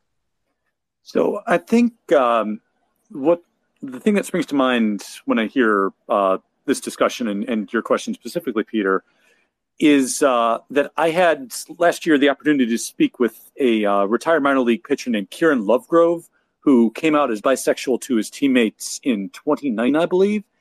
And his experience um, was surprisingly, for the most part, very, very positive. That um, when he first came out uh, to teammates, the way he described it to me, it was almost like a casual conversation where his uh, several teammates on the bus were talking about music. And at one point, uh, Harry Styles came up and one of his teammates just kind of yeah. asked, yeah, yeah.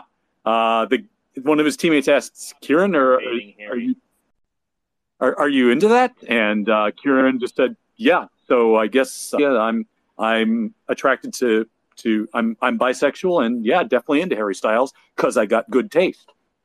And so for the last last couple years of his career, um, when he would change organizations, he would meet his team at the beginning of spring training and just kind of get everybody together. And would just kind of lead a big group discussion. And he would start with, my name is Kieran Lovegrove. I'm bisexual. I'm probably the first teammate you've met who is going to tell you off the top that I'm bisexual. Let's talk. What do you need to know?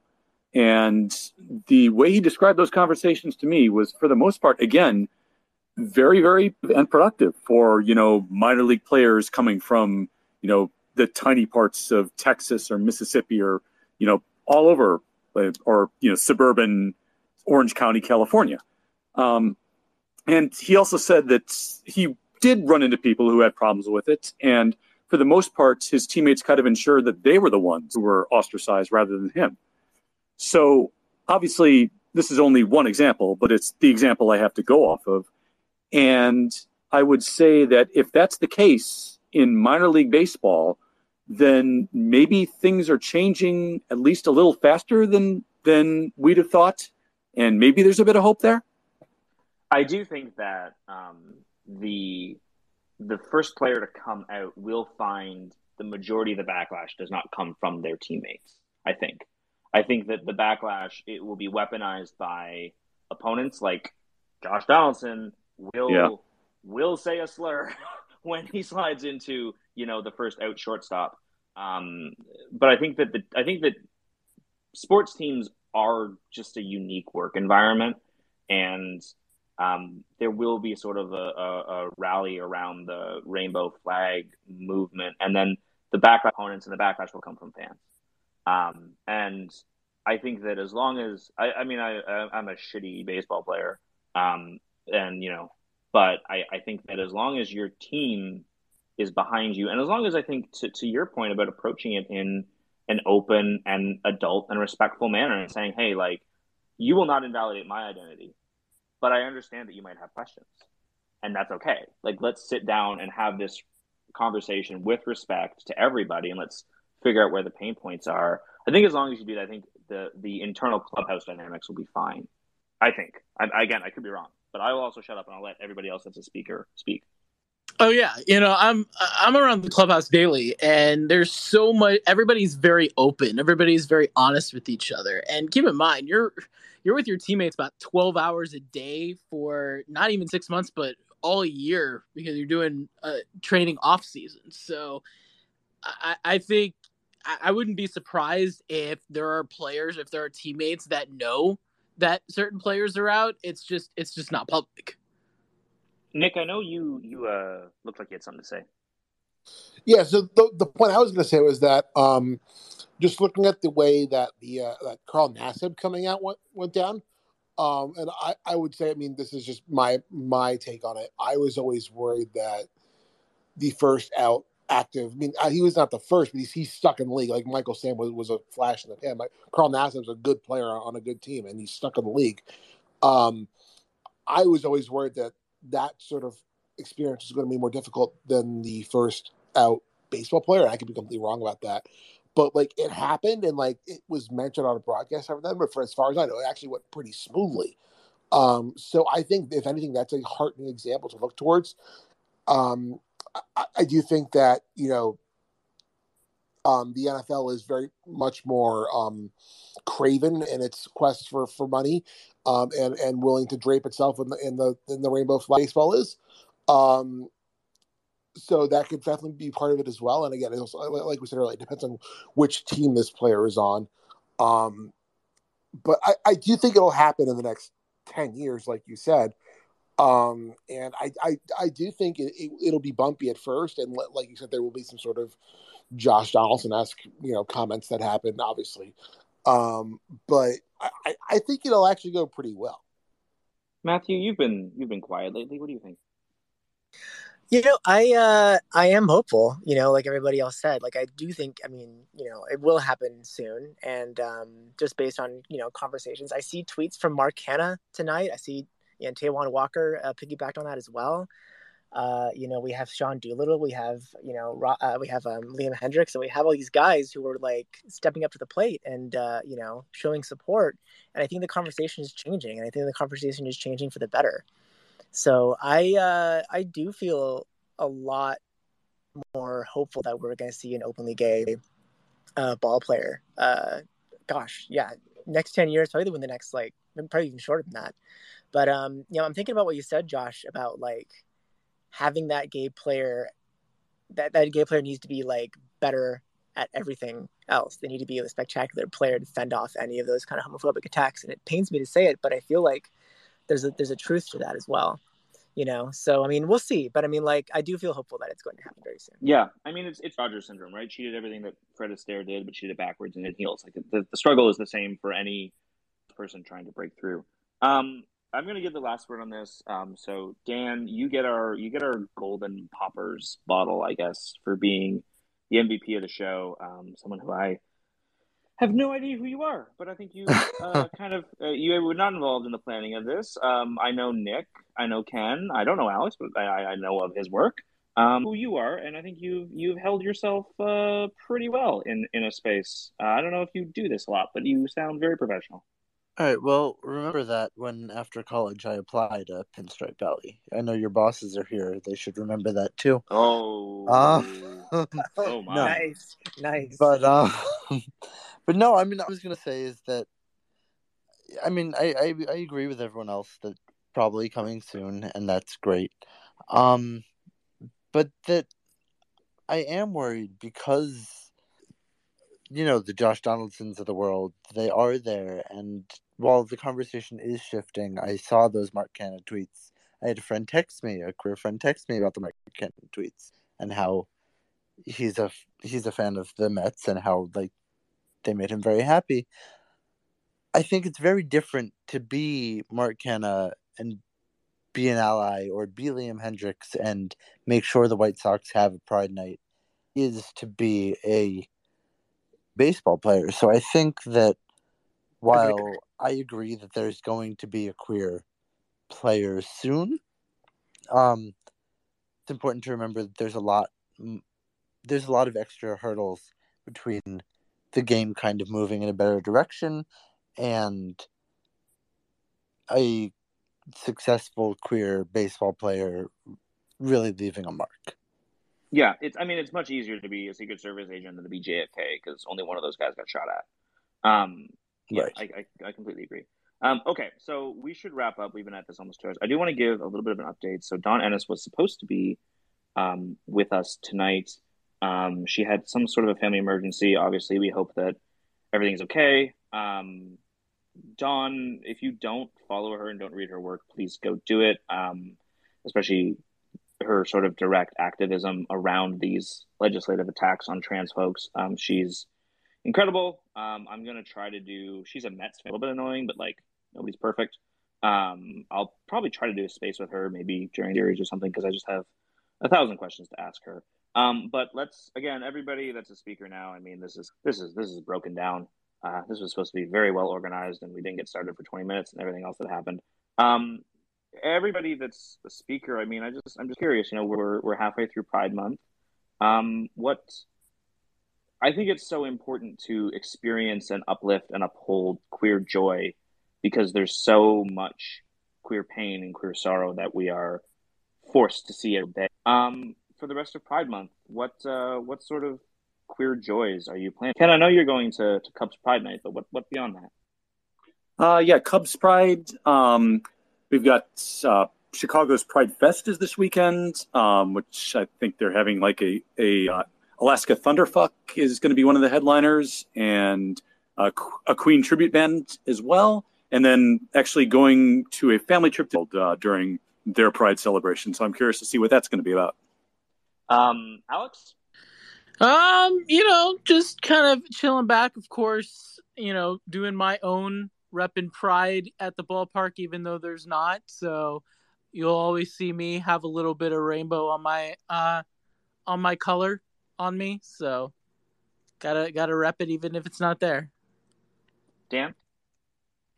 Yeah. So, um, I went to Jersey Pride earlier this month. I went to North New Jersey Pride earlier this month as well. Can I be, can I be very gross for a second? Um, is North New Jersey Pride, like, nice? Um, so I was only there for a bit. It was this past weekend. Okay. It it was fine. It wasn't, like, it it wasn't anything spectacular, but it, it was sure. it was fine. It was what Having it was. Said that, you know, that's unfair to me. Sometimes, like, sometimes, like, the small town Pride events, or the Pride events in places that you don't think of to go to, are, are quite quite something. Yeah, I don't know. It was fine. And then I'm actually tomorrow going to London. Uh, I have an internship there over the summer, and I'm very excited for London Pride. Yes. Um, I, I don't know. We, we do have to cut this as a podcast, so I, I, I will perhaps not give you all of my London recommendations, because other people might listen to this. But uh, sign the D Ms, and, and I'll I'll tell you I'll, t- I'll I'll tell you where where where to go in London. Um, Matthew. Well, I got a lot of stuff going on. So O C Pride uh, is next weekend. Very excited about that. There's a smaller uh, Pride in Laguna Beach. That's going to be the weekend after. That's kind of like a more artsy kind of thing that I'm really looking forward to going to as well. Angels Pride Night is in two weeks. Uh, and I'm just going to just, you know, hang out and have fun and break bread with my usual band of queerdos that I hang out with all the time. And just, you know, find joy in community, find joy in friendship. And uh, that's the best we can do at this point. Um, so I am looking forward to attending the uh, Queer Liberation March in New York City on uh, a weekend and a half or two. Um, I've always felt a little queasy about the main New York Pride, um, just because of the um, both the, the corporate logos and the sheer amount of uh, quote-unquote well-intentioned straight people who go to gawk. I just feel very awkward about that. Oh, I love being gawked at. That is that is one straight people. We can talk about the corporate pride thing. I completely agree with you. Straight people, please keep looking at me. I, there is nothing makes me feel better about myself.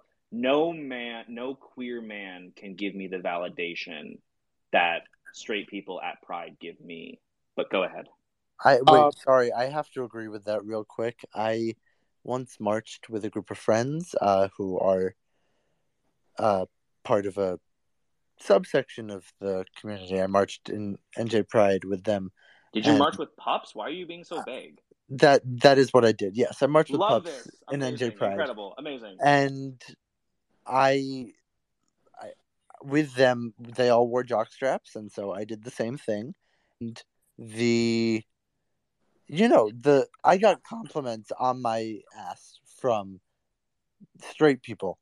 And that was maybe the most validated I've ever been. So, so, so to be clear, like that's that that doesn't bother me, it, like as much as the like um, the people who, who show up and, and like, you know, act like they're allies, but like, oh, you're like, oh, look at that. That's so weird. Like that, like it's not for you. Go away.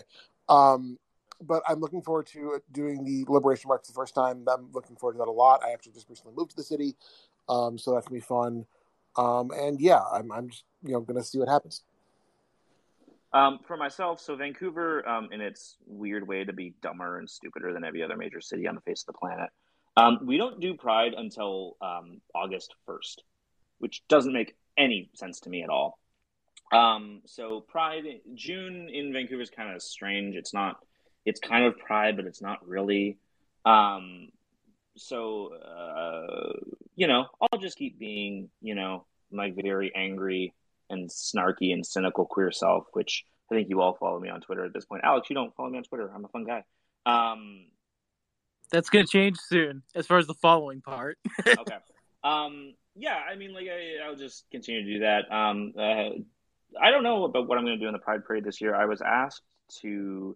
So I work for an Indigenous government, um, and we have a parade float. And I think that if there is any organization that should be given a pride float, it's Indigenous government, um, because so many Indigenous theories and uh, ideas about gender and sexuality are so radically different from uh, sort of Western conventions around those things. Um, and my boss was like, you know, do you want to be in the parade? And I was like, I do. Um, at the same time, um, I'm not, I don't, I don't go to Pride with pups per se, but I go to Pride with like pups. And I don't know if I would be betraying, again, I just said, I want people to gawk at me. I am a zoo animal. Please pay money to gawk at me. Um, I am unsure if I'll be able to accomplish that in a professional manner while representing the Métis Nation. So I'm not sure what I'll do for that. I will certainly be at the parade. I'm not sure uh, what I will be wearing or what part of the parade I will be in. But yes, um, so we will wrap this up. Um, thanks to everybody. Sorry, um, Ryan. Yeah, one quick. Oh, um, yeah, so um, you made the joke before about how this was four white cis gay men running it for a while. Um, not cis, by the way. So. Oh, Ryan. Figured this would be a good time to uh, throw that out there. Um, it's been a fun month for me. Uh, Pride has been mostly moving into an all-queer house and uh, plan on doing stuff later in New York City. It'll be a fun time. Ryan, um, that's... Wow, thank you for that. That's amazing. Um, I'm a little bit choked up. Um, okay. Yeah, um, I'm going to try to figure out a good way to segue out of this episode now because I'm a little bit. Wait, Josh. I'm a little bit teary. Wait, Josh. That, that's, thank you. Let me let me just let me just say uh, I have a better answer for the twink question earlier, if I may. Uh, twinkness is a state of mind. That's my answer. That is true. So true. True. Twinkness is the twenty-one-year-old that leaves my apartment and my friends judge me for it, but I'm not going to get into that now. Hey. Also, wait, totally unrelated. You said to shoot you a D M. I can't shoot you because you don't follow me. So shoot me a D M because I want. We'll deal with it. Recommendations. We'll deal with it off air. We'll deal with it. We're trying to land this plane, Dan. No, that's my bad. Sorry. Wait, Josh. Yep. Oh, if I can just add. So uh, I don't have anything planned for Pride, but Ryan just gave me the courage to. Oh, also, Peter. I guess now's a good time to come out and tell you all that I'm bi. Uh, so. Thank you, Peter. There you have it. Um, so if I can... Pinstripe Alley just got a hell of a lot more queer. It, it like, in, in a thirty-second period. So um, I hope that I can tell this story now, Peter. Um, so he came out to me private. So I, Peter and I have texted pretty much every single day for about two years now. Um, when he was hired, the managing editor at the time kind of gave all the new folks, like, one of the more senior writers and was like, hey, like, get on this person, make sure that they're not completely stupid, make sure that they know how Statcast works, make sure that they don't say dumb things. And Peter was sort of my little, my little buddy. And um, that's blossomed into legitimately one of just a really endearing and rich friendship. And um, I, uh, Peter made a joke um, when I was at the, the Whitecaps game, um, the Vancouver Whitecaps soccer team. He made a joke. He texted it to me, and I was a little bit taken aback because he had never made a joke like that before. It was a little bit, a little bit edgy. And um, then we were talking about the um, the Josh Donaldson, Tim Anderson thing, and how like people will like, because Donaldson tried to make it a joke. It was all that bullshit. But like we were talking about like what do jokes mean, and jokes between friends versus jokes between people who aren't friends. And I, I you know, I just said like just off the cuff, like you had said this thing, and it was kind of odd to hear you say that, but because we're friends, like you just kind of let it go.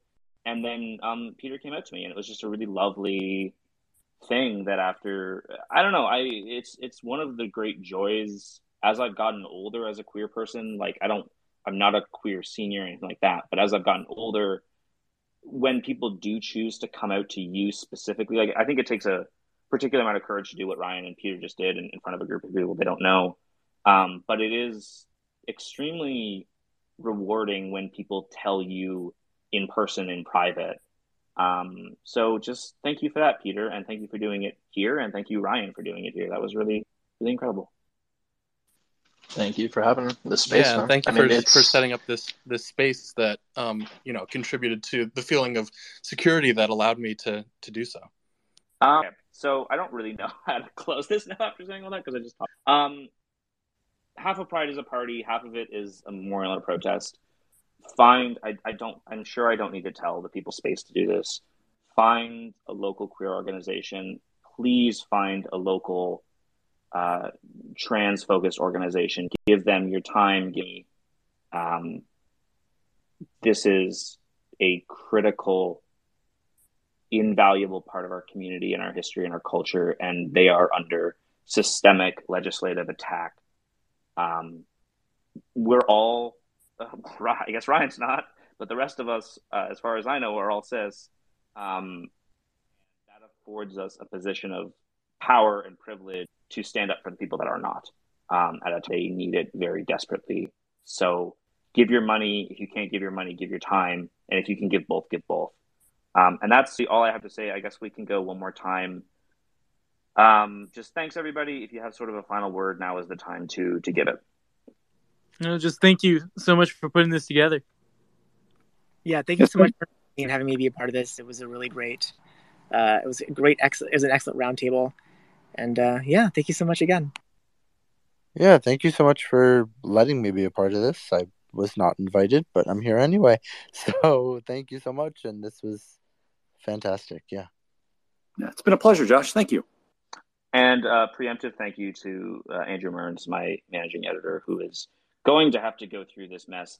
I, I mean, I don't know how you're going to, you, you're probably not going to edit that and edit this, and that's okay. But uh, he is going to cut it and release it as a podcast. So thanks for going through that work. I know it's not easy to to go through spaces and, and cut it. But um, yeah, happy Pride, everybody. Um, I guess, I don't know if I can really close with Go Yankees, because we've got a bunch of non-Yankees fans here. But I don't care. It's my space. The Yankees are the best team in baseball. Life is pretty good right now. And uh, yeah, have a good night, everyone. Good night. Thanks so much. Good night. Have a good one. Yeah, thank you. Go Yankees. Go Yankees.